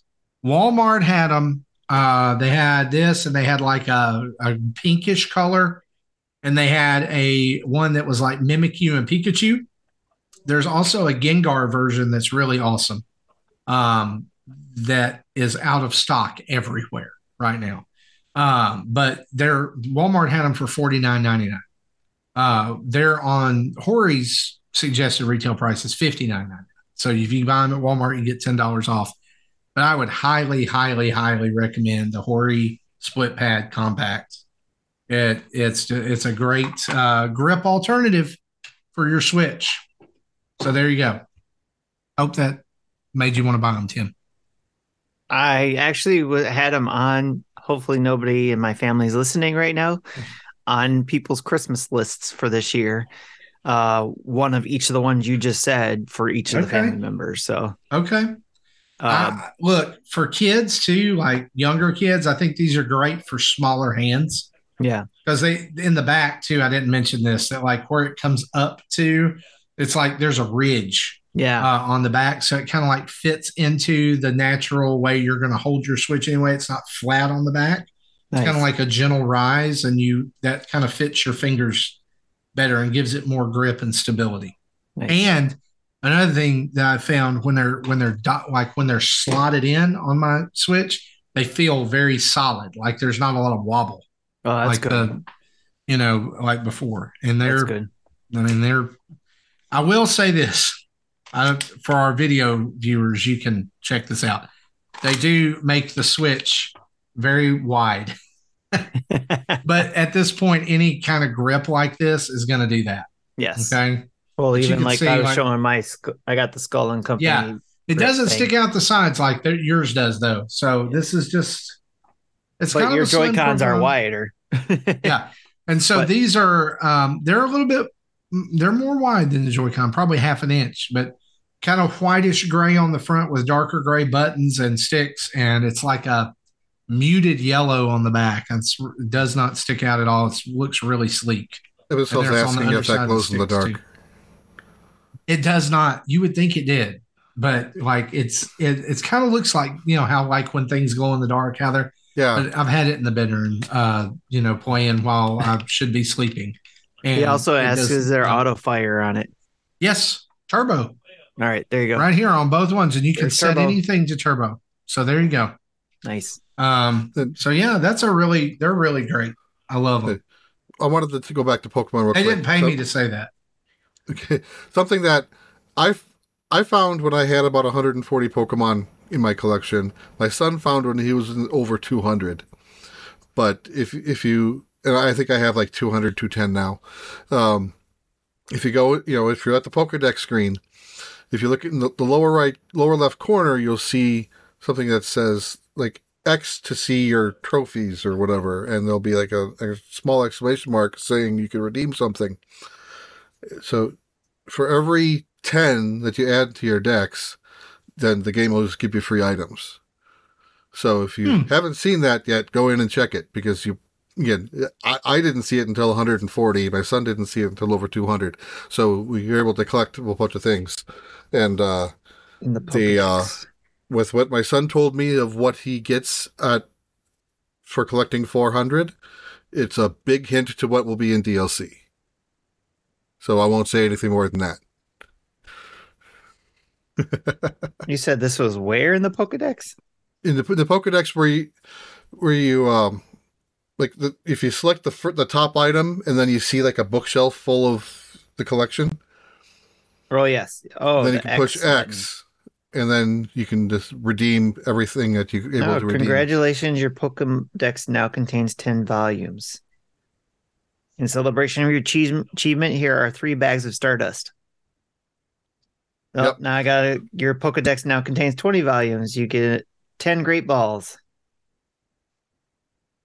All right. Ms. Cool. Ms. says, thanks. I just did that. no way I would have seen that. So you probably, again, you probably would have seen it once you got 150 or 200 down.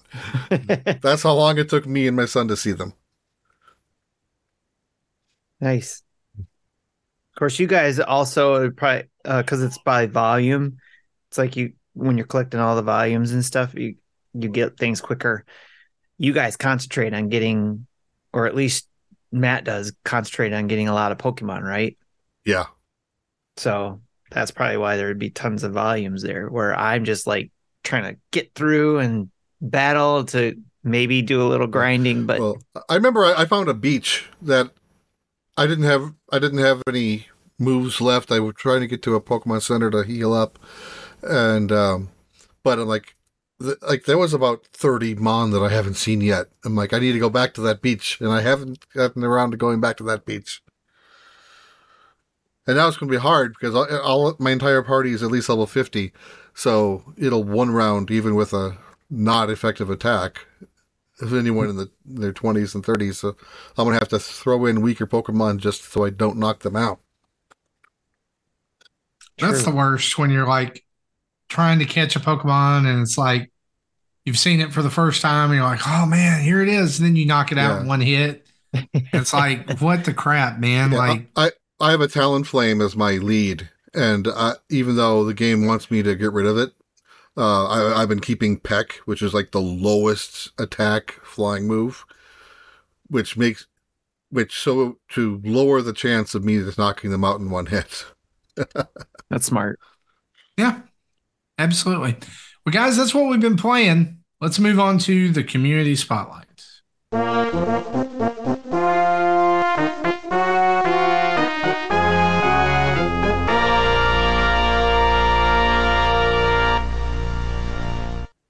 All right, everybody. This is where we concentrate on our awesome community and uh, note all the things that our community is doing, including our family of podcasts. But before we do that, I wanted to remind everybody that we had our extra life at the beginning of November. Uh, we were accepting donations until the end of November.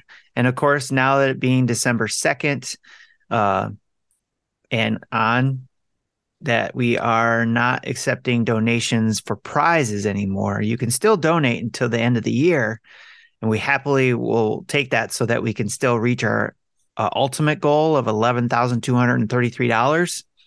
I think we're just shy of maybe uh, was it 500 or something like that of getting to that goal.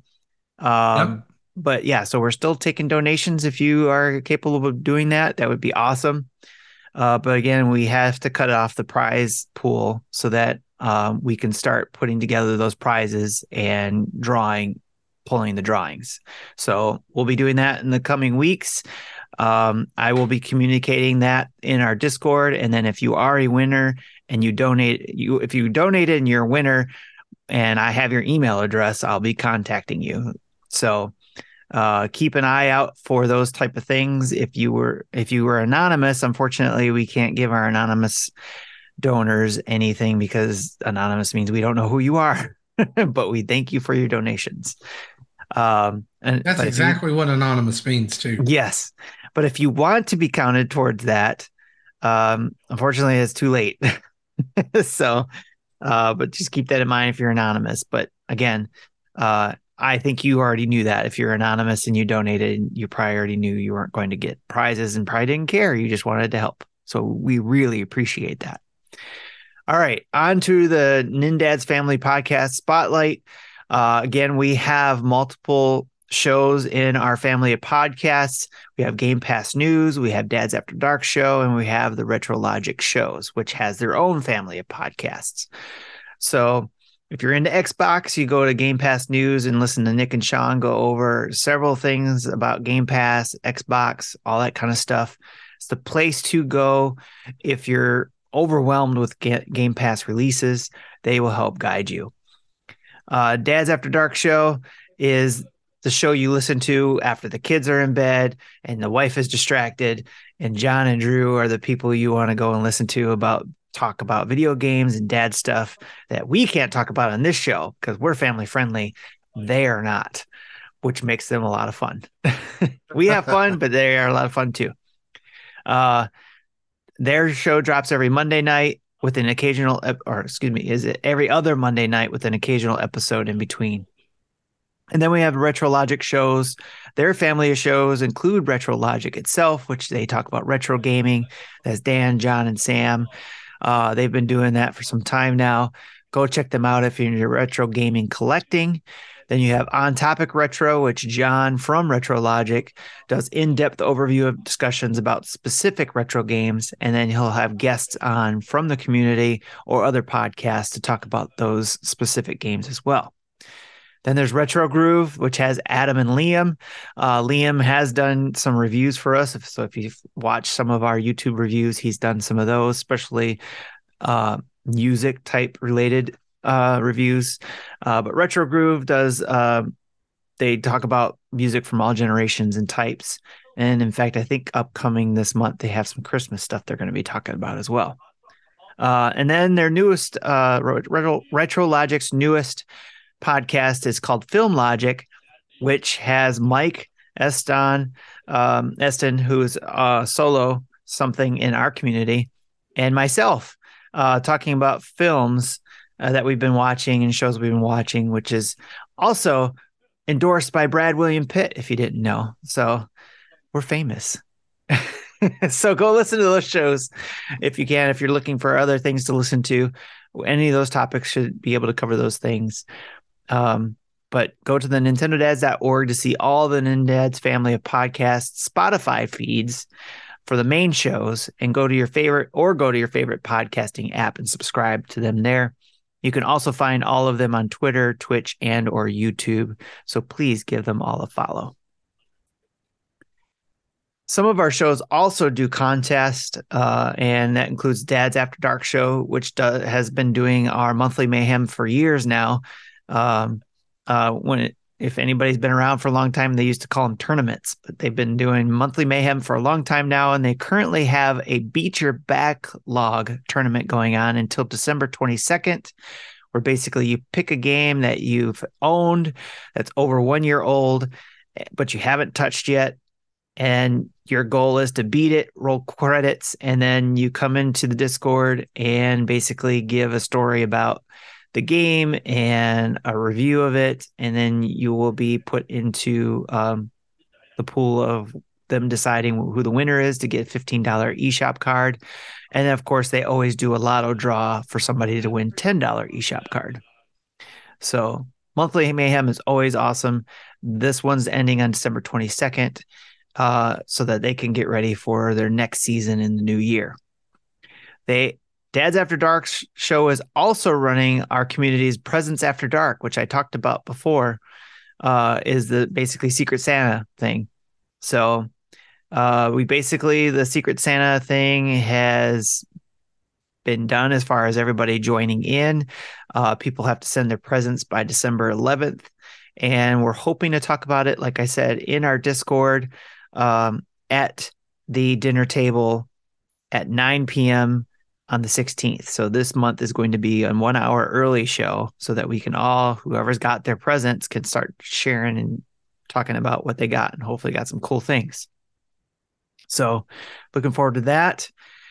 And again, we also have Bounty Board that the Dads After Dark show does. So you have to listen to their show to hear what bounties they have for prizes that they post on those. In fact, if you know, we had one that was going so long for the Lego Star Wars game that we bumped it up because it was a high thing. We thought it was a very difficult thing to do to get all those uh was it kyber crystals? Uh, there was a high number you had to get and, and justin was like look this has been out here for a long time. We'll give you a hundred dollars if you can get this bounty. And sure enough i think it was ebiso who got that one. Um, and um, there hasn't been a hundred dollar one yet, but they do do bounties that give you uh, eShop credit. So keep yeah, an eye there, on there. There was one that they were just recently retired with uh, Shovel Knight Dig that no one, nobody was no able to do, right? Yes. Listen to their show to get the bounties. Go to their Twitter to also keep up on their Dad's After Dark show stuff. My my son just claimed one of their bounties. Yep, for a shiny, right? So mm-hmm. collecting a shiny in Pokemon. Uh, Game Pass News also has the Achievement Hunters, where you can also win a prize with Xbox uh, credit, I believe. So go check out their stuff on their Twitter page. They always keep that stuff posted there. And both the shows keep stuff posted in the Discord as well. All right, with that, let's move on to the community questions that we got over the past couple weeks. Starting with the questions we got in Discord, we got one from Jamie. He asks, should the Game Awards be shifted to January, February rather than having it in November? Actually, December to be uh, to be exact. While it, but we get the nominations in November, so I get what he's trying to say.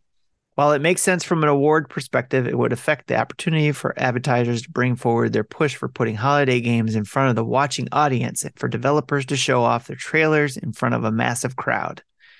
What do you guys think? Should they continue to have the award show in December, or do you think it'd be best if they do the award show with the others in January and February? award show season, you know, well, like I we always hear. People who have been watching the, the the Game Awards as long as we have, basically since day one, knows that they don't even take their own awards seriously. So why the hell should we? Uh, if they did, then yeah, moving it to January, February would make sense. That way, you know, it gives the December games a chance to be also included instead of having to wait the following year. Like Smash Brothers had to wait a whole, you know, a year to be included. Yeah. And I think, think they did win something, but uh, normally December games are, are forgotten and not announced. Yes, Jedi Fallen it, Order I think was one of those games that was forgotten about, or just unfortunately had to go up against other games that were better. Yeah, so following year, this is effectively a four-hour commercial. So yeah, that's why it's beginning of December is to get the commercials out, so to get people buying games for the holidays. So so they would have to take their awards more seriously and make it less commercial, commercial, for it to be really before it has a chance to get a more appropriate slot. Are they ready to do that though? No, I don't think they ever they're will. not. I like. I really like the idea of the Game Awards being like a big celebration and a big party, like as like, hey, we're all the game developers are together. We're here. We love video games. We're having fun. If it was just that and it was just recognizing different games for technical achievements or things like that as far as the awards, I, I would be okay with that. You know, not not so much of like, you know, like best indie debut. Well, okay, you know, or best best game or game of the year and God of War Ragnarok's only been best, out three weeks. Best uh, esports coach. Like, who the hell cares? Right, right. Uh, but hey, esports Jesse, you people do. You can't say that because that's gaming too, and everybody's a gamer. Even if you play Candy Crush on your phone for 400 hours, you're a gamer. But that doesn't uh, mean you care about the coaches. Right. Well, but anyway, I, I don't know. I think keep it where it is. I I, like we've even shifted our approach to the Game Awards this year that we're not even going to like live react to it, live stream it, yeah, watch because, it. Because every time because we there's do, really nothing get, ever Nintendo related. We we get claims on YouTube, and it's a hassle to deal with. And uh, so what what what was the plan? And this so this could could be different if I'm wrong, but I think we're still gonna watch. We're gonna watch the Game Awards independently. Uh, we will we and we'll do a show afterwards on the same night, so it'll be a later show. So we'll yeah, later show week. with. We'll and, and that way we're able to Eastern. talk about anything, but we are not like doing the Game Awards and then doing a show. Yeah, right. Yeah, in, in past years, we, if we've live reacted to the show to the, the Game Awards, we didn't have a show that week because that would have been ugly. so doing this still might be ugly because it still means I'm sitting in this chair for eight hours. After having sitting in this in this chair for eight hours, right? but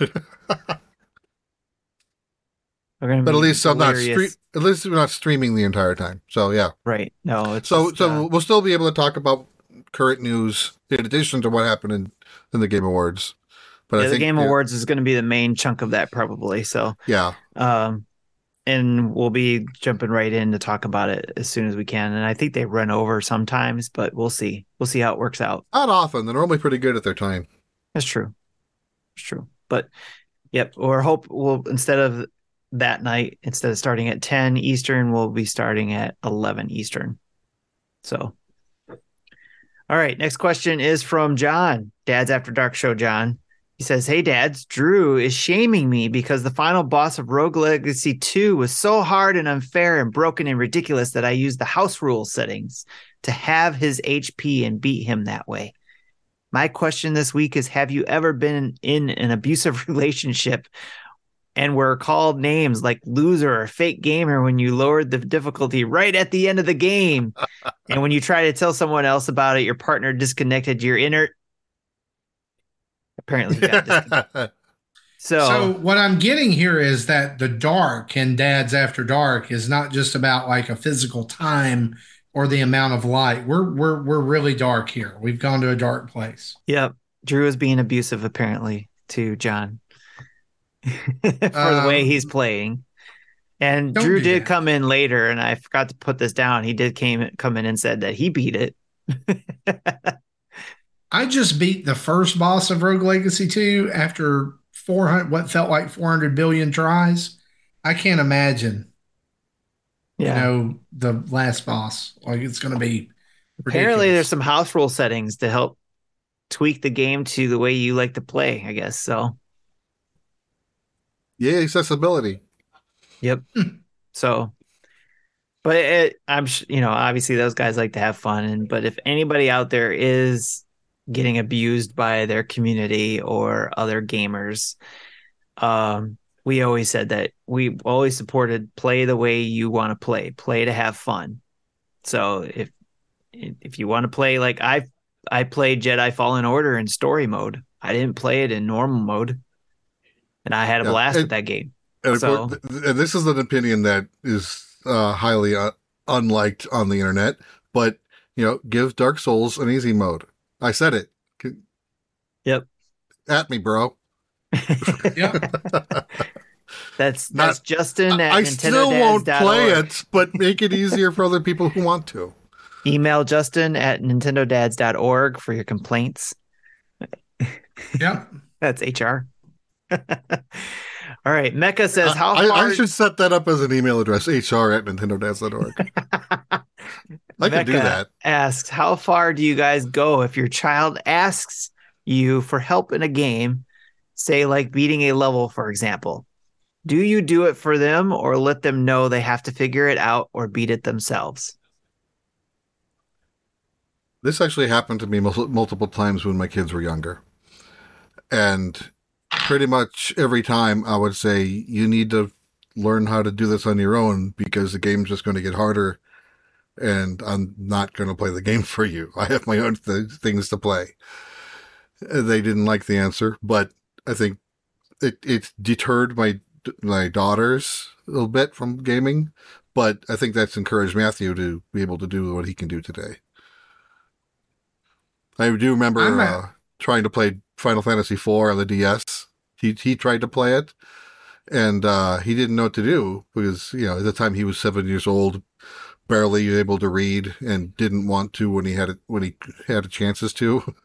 So I'm like, well, did you read to know what you're supposed to do? No. Well, you need that's what the text is for. yeah, you need to read. I say that a lot too. did you read it? No. Okay. Well, um, sorry. Uh, I will help, but what what I've done is is mainly more along the lines of you hold like you're playing. I'm I'm talking you through this, right? Like or saying, have you tried blank or have you mm-hmm. did you did you do this or what about if we did this and now it's my son doing it to me Like I'll be playing a puzzle on something, and he's like, you know, if you just go here, here, here, and here, it's done. And I'm like, did you do that? Like, because you know, a lot of times, like you get into it and like you can kind of see what's supposed to happen, but you get in your head and you can't really like like you've been playing for so long, you can't get there. Right. But he just walks in the room. It's like, oh, just go up, down, left, right, and you're done. I'm like, what the crap, dude? I think I said Dragon Quest Four in my story, but I meant Final Fantasy Four. Yeah, for uh for my kids, it was kind of a all of the above that you guys mentioned. And it also depends on it depended on their age and it depended on the situation in the game. So I, I basically I, I give them opportunity to tell me what the problem is because I don't want them to just say here get me through it. I'm like okay, tell me what's going on. So gives them the opportunity to try to explain it. And usually, what has I've had situations when they sat there and tried to explain it to me, they're like, oh, wait, I didn't try this. They figured it out themselves as they're trying to explain it to me what the problem is. So th- there's a level of problem solving that they're learning on their own there. But I see a lot of that in coding too. You know, yeah, trying to talk through the problem with someone else, you find it to find the exactly, problem. Exactly. Uh, situations like Marty was saying, did you read it? You know th- those type of things. And, and i've and i've i think that comes with what our kids experience because when they're younger obviously they're learning how to deal with their adhd or they're the type of gamer that just likes to go through and play. They don't have they don't want to read they just want to play. So and then i i constantly always had to tell sammy when he was younger if he chose to play a game that required a lot of reading, I always told him this requires a lot of reading for you to understand what to do in the game or what to do next or what to do in the future. You're going to have to read. So, and they, there was a few times he just chose to go ahead and play it and then he'd come back and ask for help and I'd ask that question, "Did you read it?" And he'll say, "No, I just want to do this." And it's like, "Nope. You have to read it." You have to understand what's going on. And then there's times I even said, like, I don't remember or I didn't play this game, so I don't know what to do for you. so, uh, but it's more or less a lot of times it's trying to help them troubleshoot or problem solve the situation themselves. So, well, I mean, and it just makes us proud, you know, when we're at the they they're at the end of it and they do it. Yes, for and sure. like, see, and then the next time, you know, they get better and better and better. The skill level and goes then, up. Then right? they're way better than I am at games. like you were saying, Marty, it's like just go here, here, and here. All right, great question, Mecca. Hopefully that helps. But uh, I think what you were saying is that you you were on the he needs to learn from self part, but again, and your sister was saying he was six, so he's six, and what game is he playing? It, it all depends on the situation. So not some of these situations that we mentioned aren't going to fit that same thing you're mentioning. So it's all going to depend on what that game is, what that kid's reading level is, if it involves reading, what that kid's gaming level is too. You know, if he's six, is he are you trying is he asking for help with uh the Souls game. I think it, I think he said earlier it was a uh, new Super Mario Brothers U Deluxe okay. on the Switch. All right. Yep. Yeah, there's yeah, there there's a lot that could be said there, and not even so, our answers will cover so it. So not that one doesn't need reading, but definitely has dexterity and skill. Yep. And that that's a, a whole other side of it too. All right, Chris HL94. At what age do you encourage your kids to pay for their own games? Do they need a job of their own or an allowance? How do they get games? How do you encourage your kids to buy their own games? I answered this in the Discord, but I'll say it here too. Really, the, the only time I've really said, no, I am not buying this. If you want it, you have to buy it yourself was Grand Theft Auto 5, which also then meant they had to wait until they were 17. Uh, right. And two out of their three kids did just that. My my oldest daughter and my son both bought the game once they turned 17.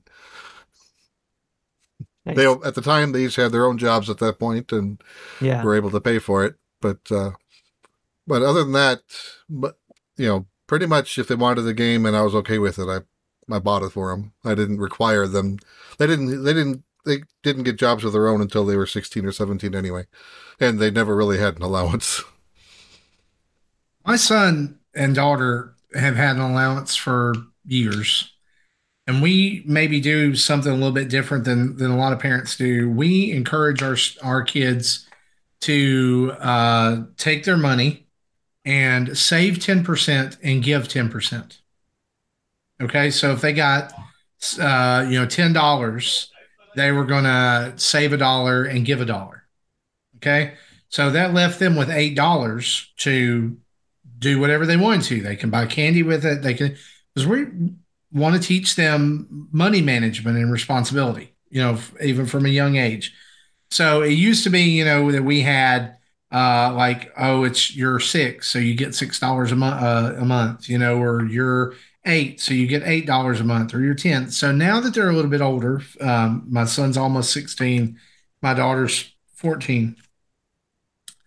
They get a set amount of money each month. They get, uh, I think it's thirty dollars a month, and they can choose what to do with that. Now, six dollars of that uh, is going to be set aside. You know, ten percent, right? So we're going to set aside uh, six dollars of that. So they really get twenty four dollars, which I mean my son a lot of times he's like hey that's a game on the eShop or that's a game on steam uh, you know or or i can save it up and do whatever i want to with it. But um i because i feel like i'm kind of in a unique situation uh, i know a situation not everybody would be in because we get a lot of our games like as codes or because we reimburse a lot of games i don't mind spending money on games every now and then.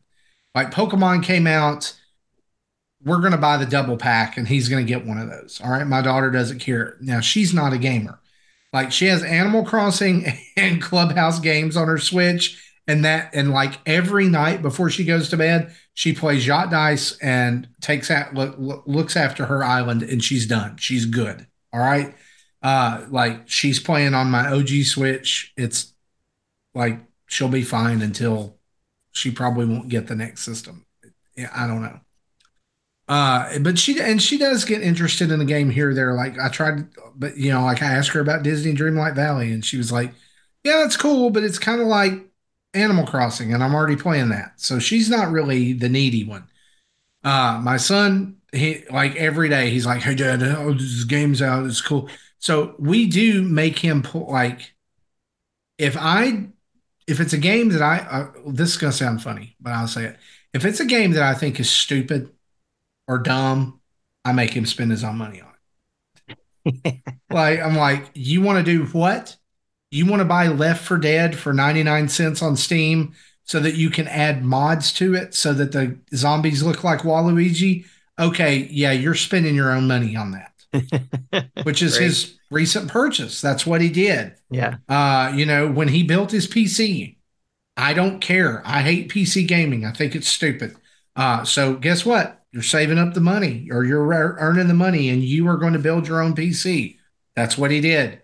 Uh, I want to, like, I want to give my kids good things. I want to encourage them to, like, I want them to have fun. I want to provide for them, but I also want to encourage them to have some financial stability.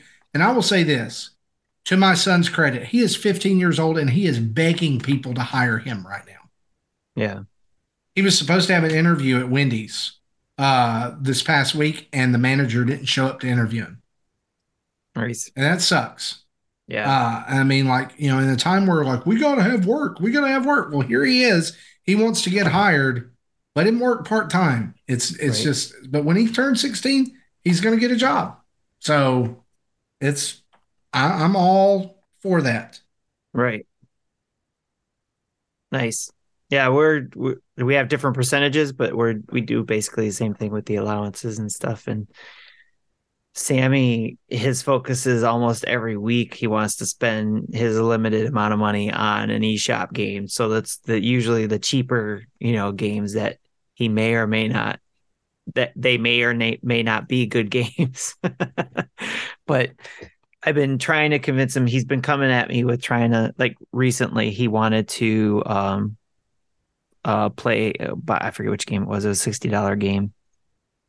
It was coming up, and I told him every time he'd ask me every week, "Oh, I want to buy this game," because I would have to buy. I would have to put the credit on the eShop for him to buy it.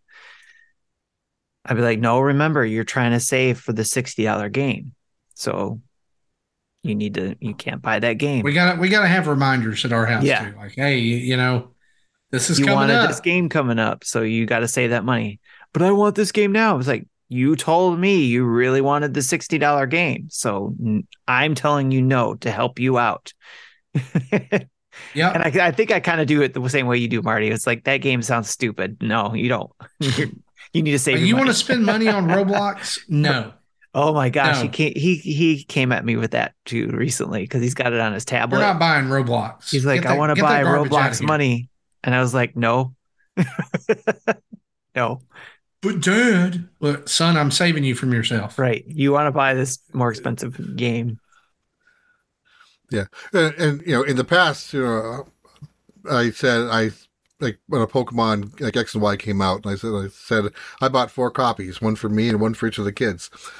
So, and people thought that was kind of silly, but you know, that's that's the way we play it.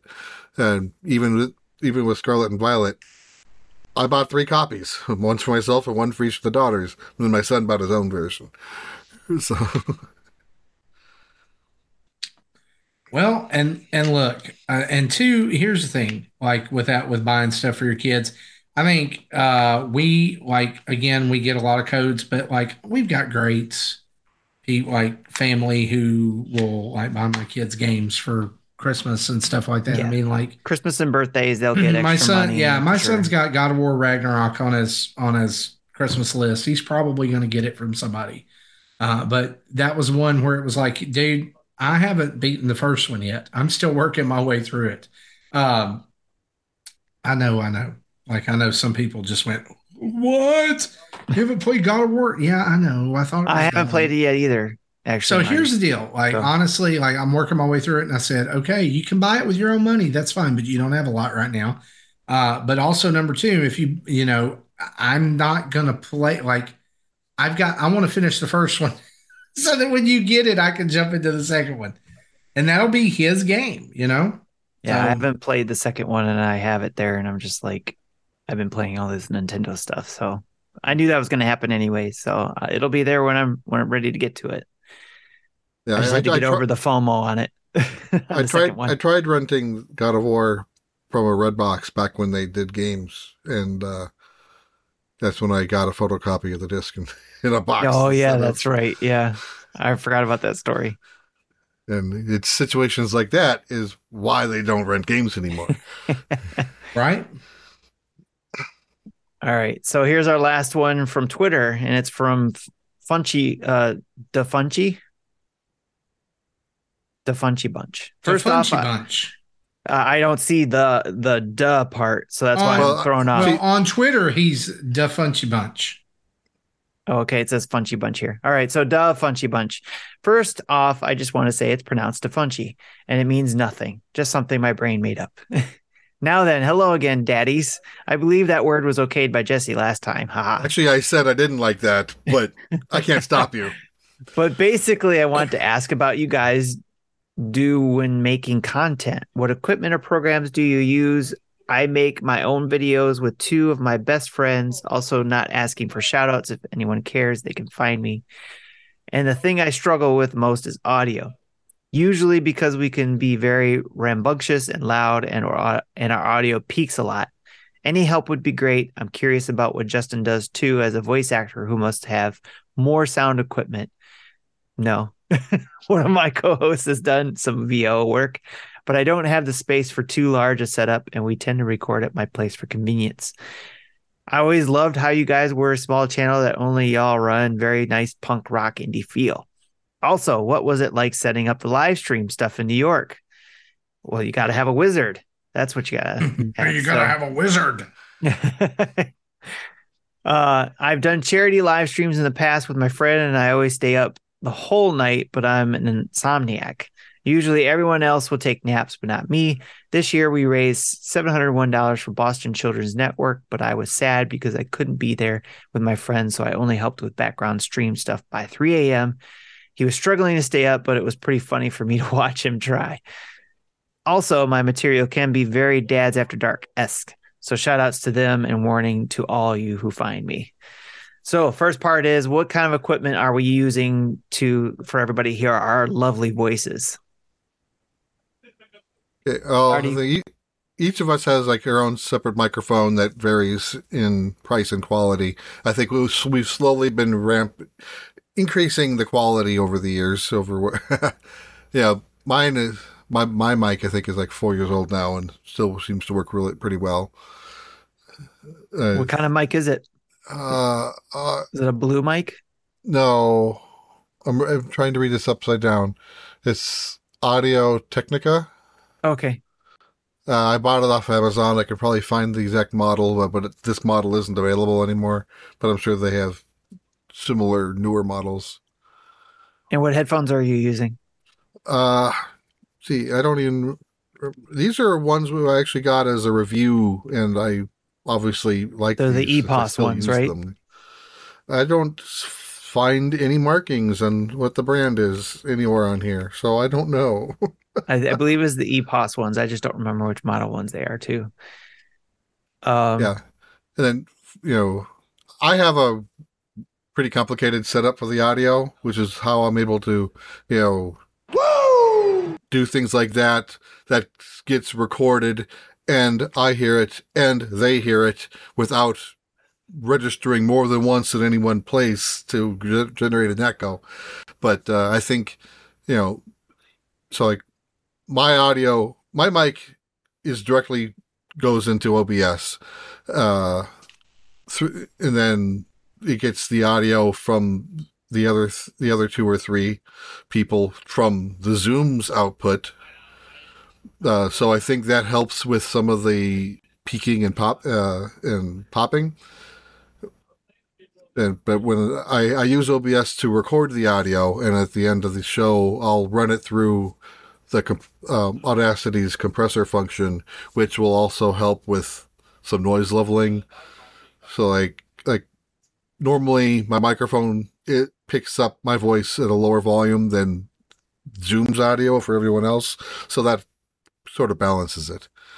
So yeah, a lot of that's yeah. So that's really the only post processing I do. I used to do uh, noise removal also post processing, but I started use I started using Krisp about a year ago, which does real time noise canceling, and that norm that's like good enough. I've never had to do another round of noise canceling in Audacity because if you do, that degrades. If you do it enough times, that degrades the audio and it sounds like mush. So yeah, yep. so a lot of most, magic that Jesse does. Most of the audio magic is stuff that I do. Yeah. yep. We just sit here and talk through these mics. Like my mic is the Wave 3 from Elgato. That was coming from a blue uh, Nessie mic that I had. They, they they no longer make.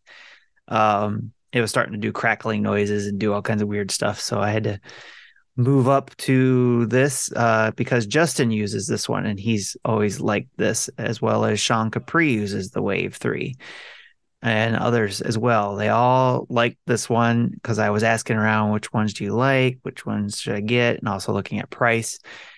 And so I got this whole setup between uh, the mic.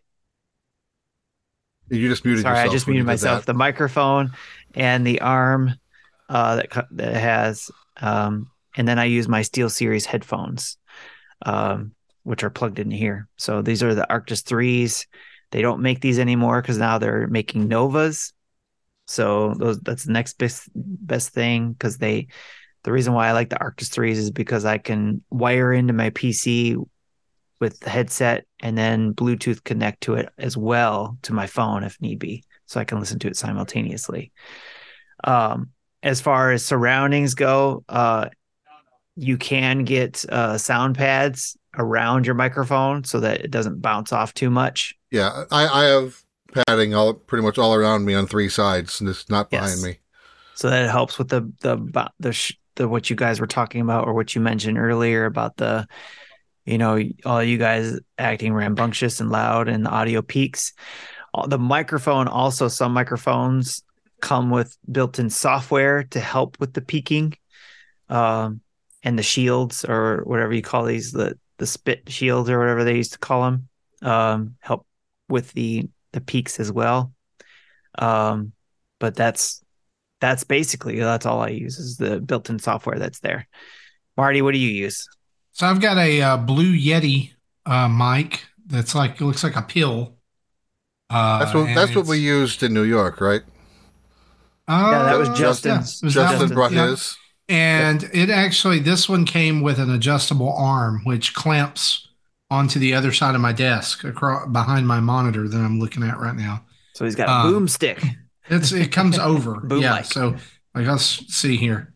There. It's, there it is. Yeah. So it hangs over the desk while I while we record. Yeah. Uh, and these my mic's also hanging right here. That- are um, these are just JVC headphones that I picked up from Walmart when my last ones disintegrated. Like the cups literally, the ear cups like literally fell apart mm-hmm. as I pulled them off one night after a podcast. Uh, these cost about fourteen ninety five. So I do have some SteelSeries headphones uh, that I use when I these these are the Arctis. Uh, I think these are the sevens uh, the, I use these when I do video recording, like when I do a, a preview or let's play for the show, or when I do uh, Extra Life. I use these unless we're in a room with a lot of different people, and then it's back to the blue mic.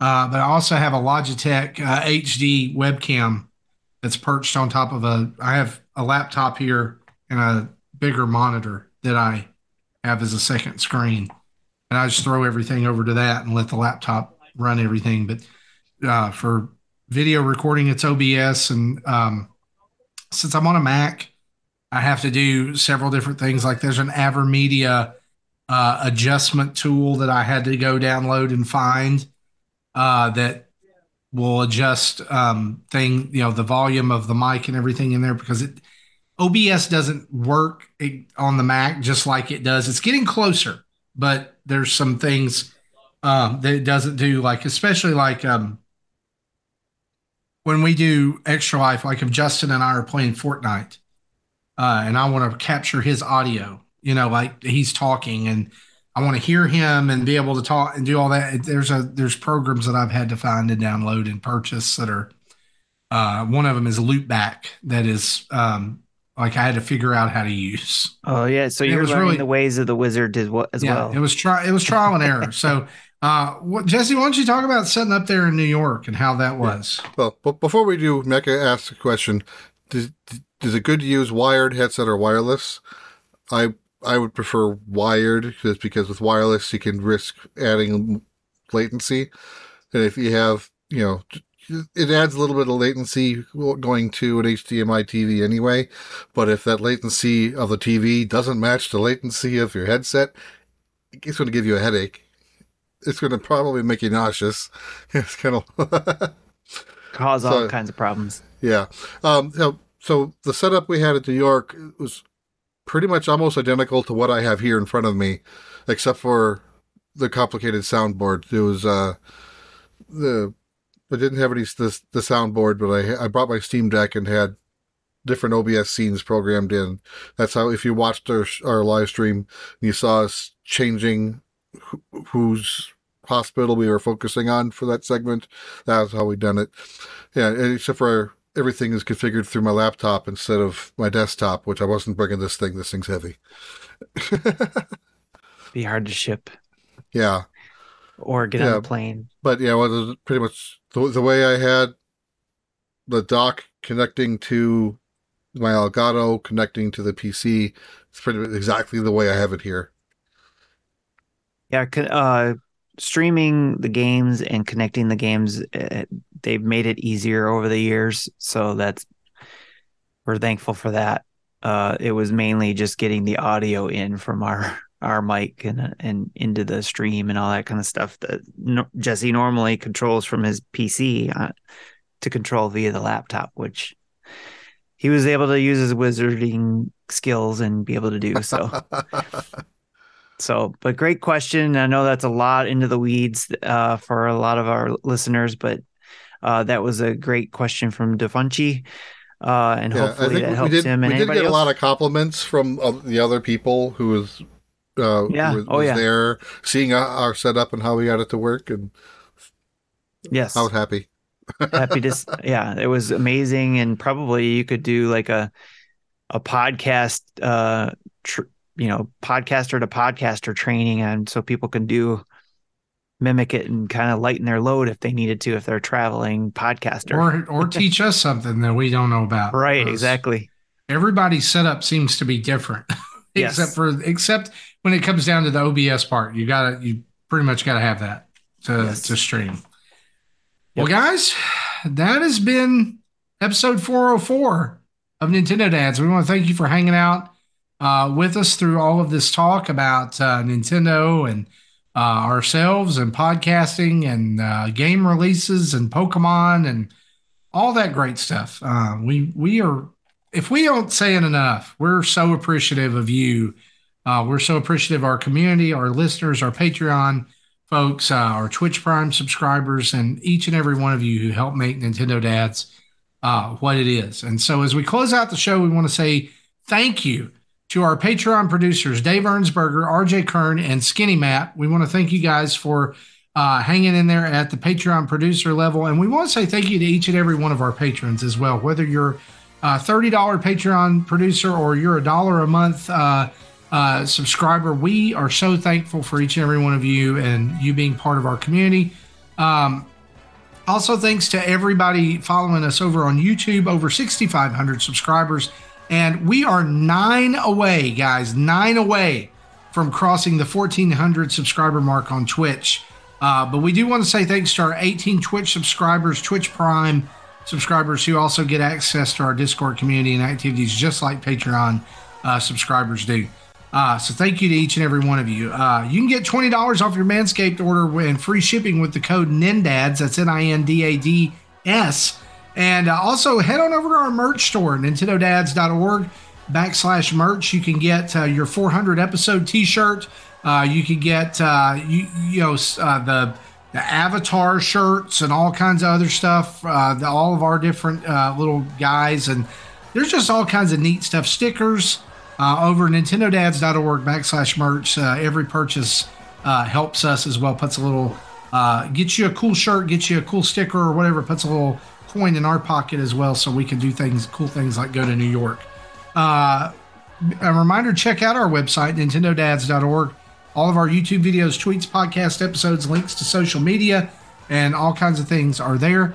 You can also find us in most places on social media simply just by typing in Nintendo Dads. Or you can email us at nintendodads at gmail.com, or you can call in and leave a voicemail at 929 25 NDADS. It's 929 256 3237. Big thanks to OC Remix and the Pokemon Choir for the music used uh, throughout the show. And reminder wherever you download us, wherever you listen to this audio version of the podcast, your app of choice, your service of choice, be sure to go give us a five star, five stars, five stars, five star review and uh, write some nice words there to help people find the show. For me, for Tim, for Jesse, this has been episode 404. We'll see you next week. Bye bye. Check you later.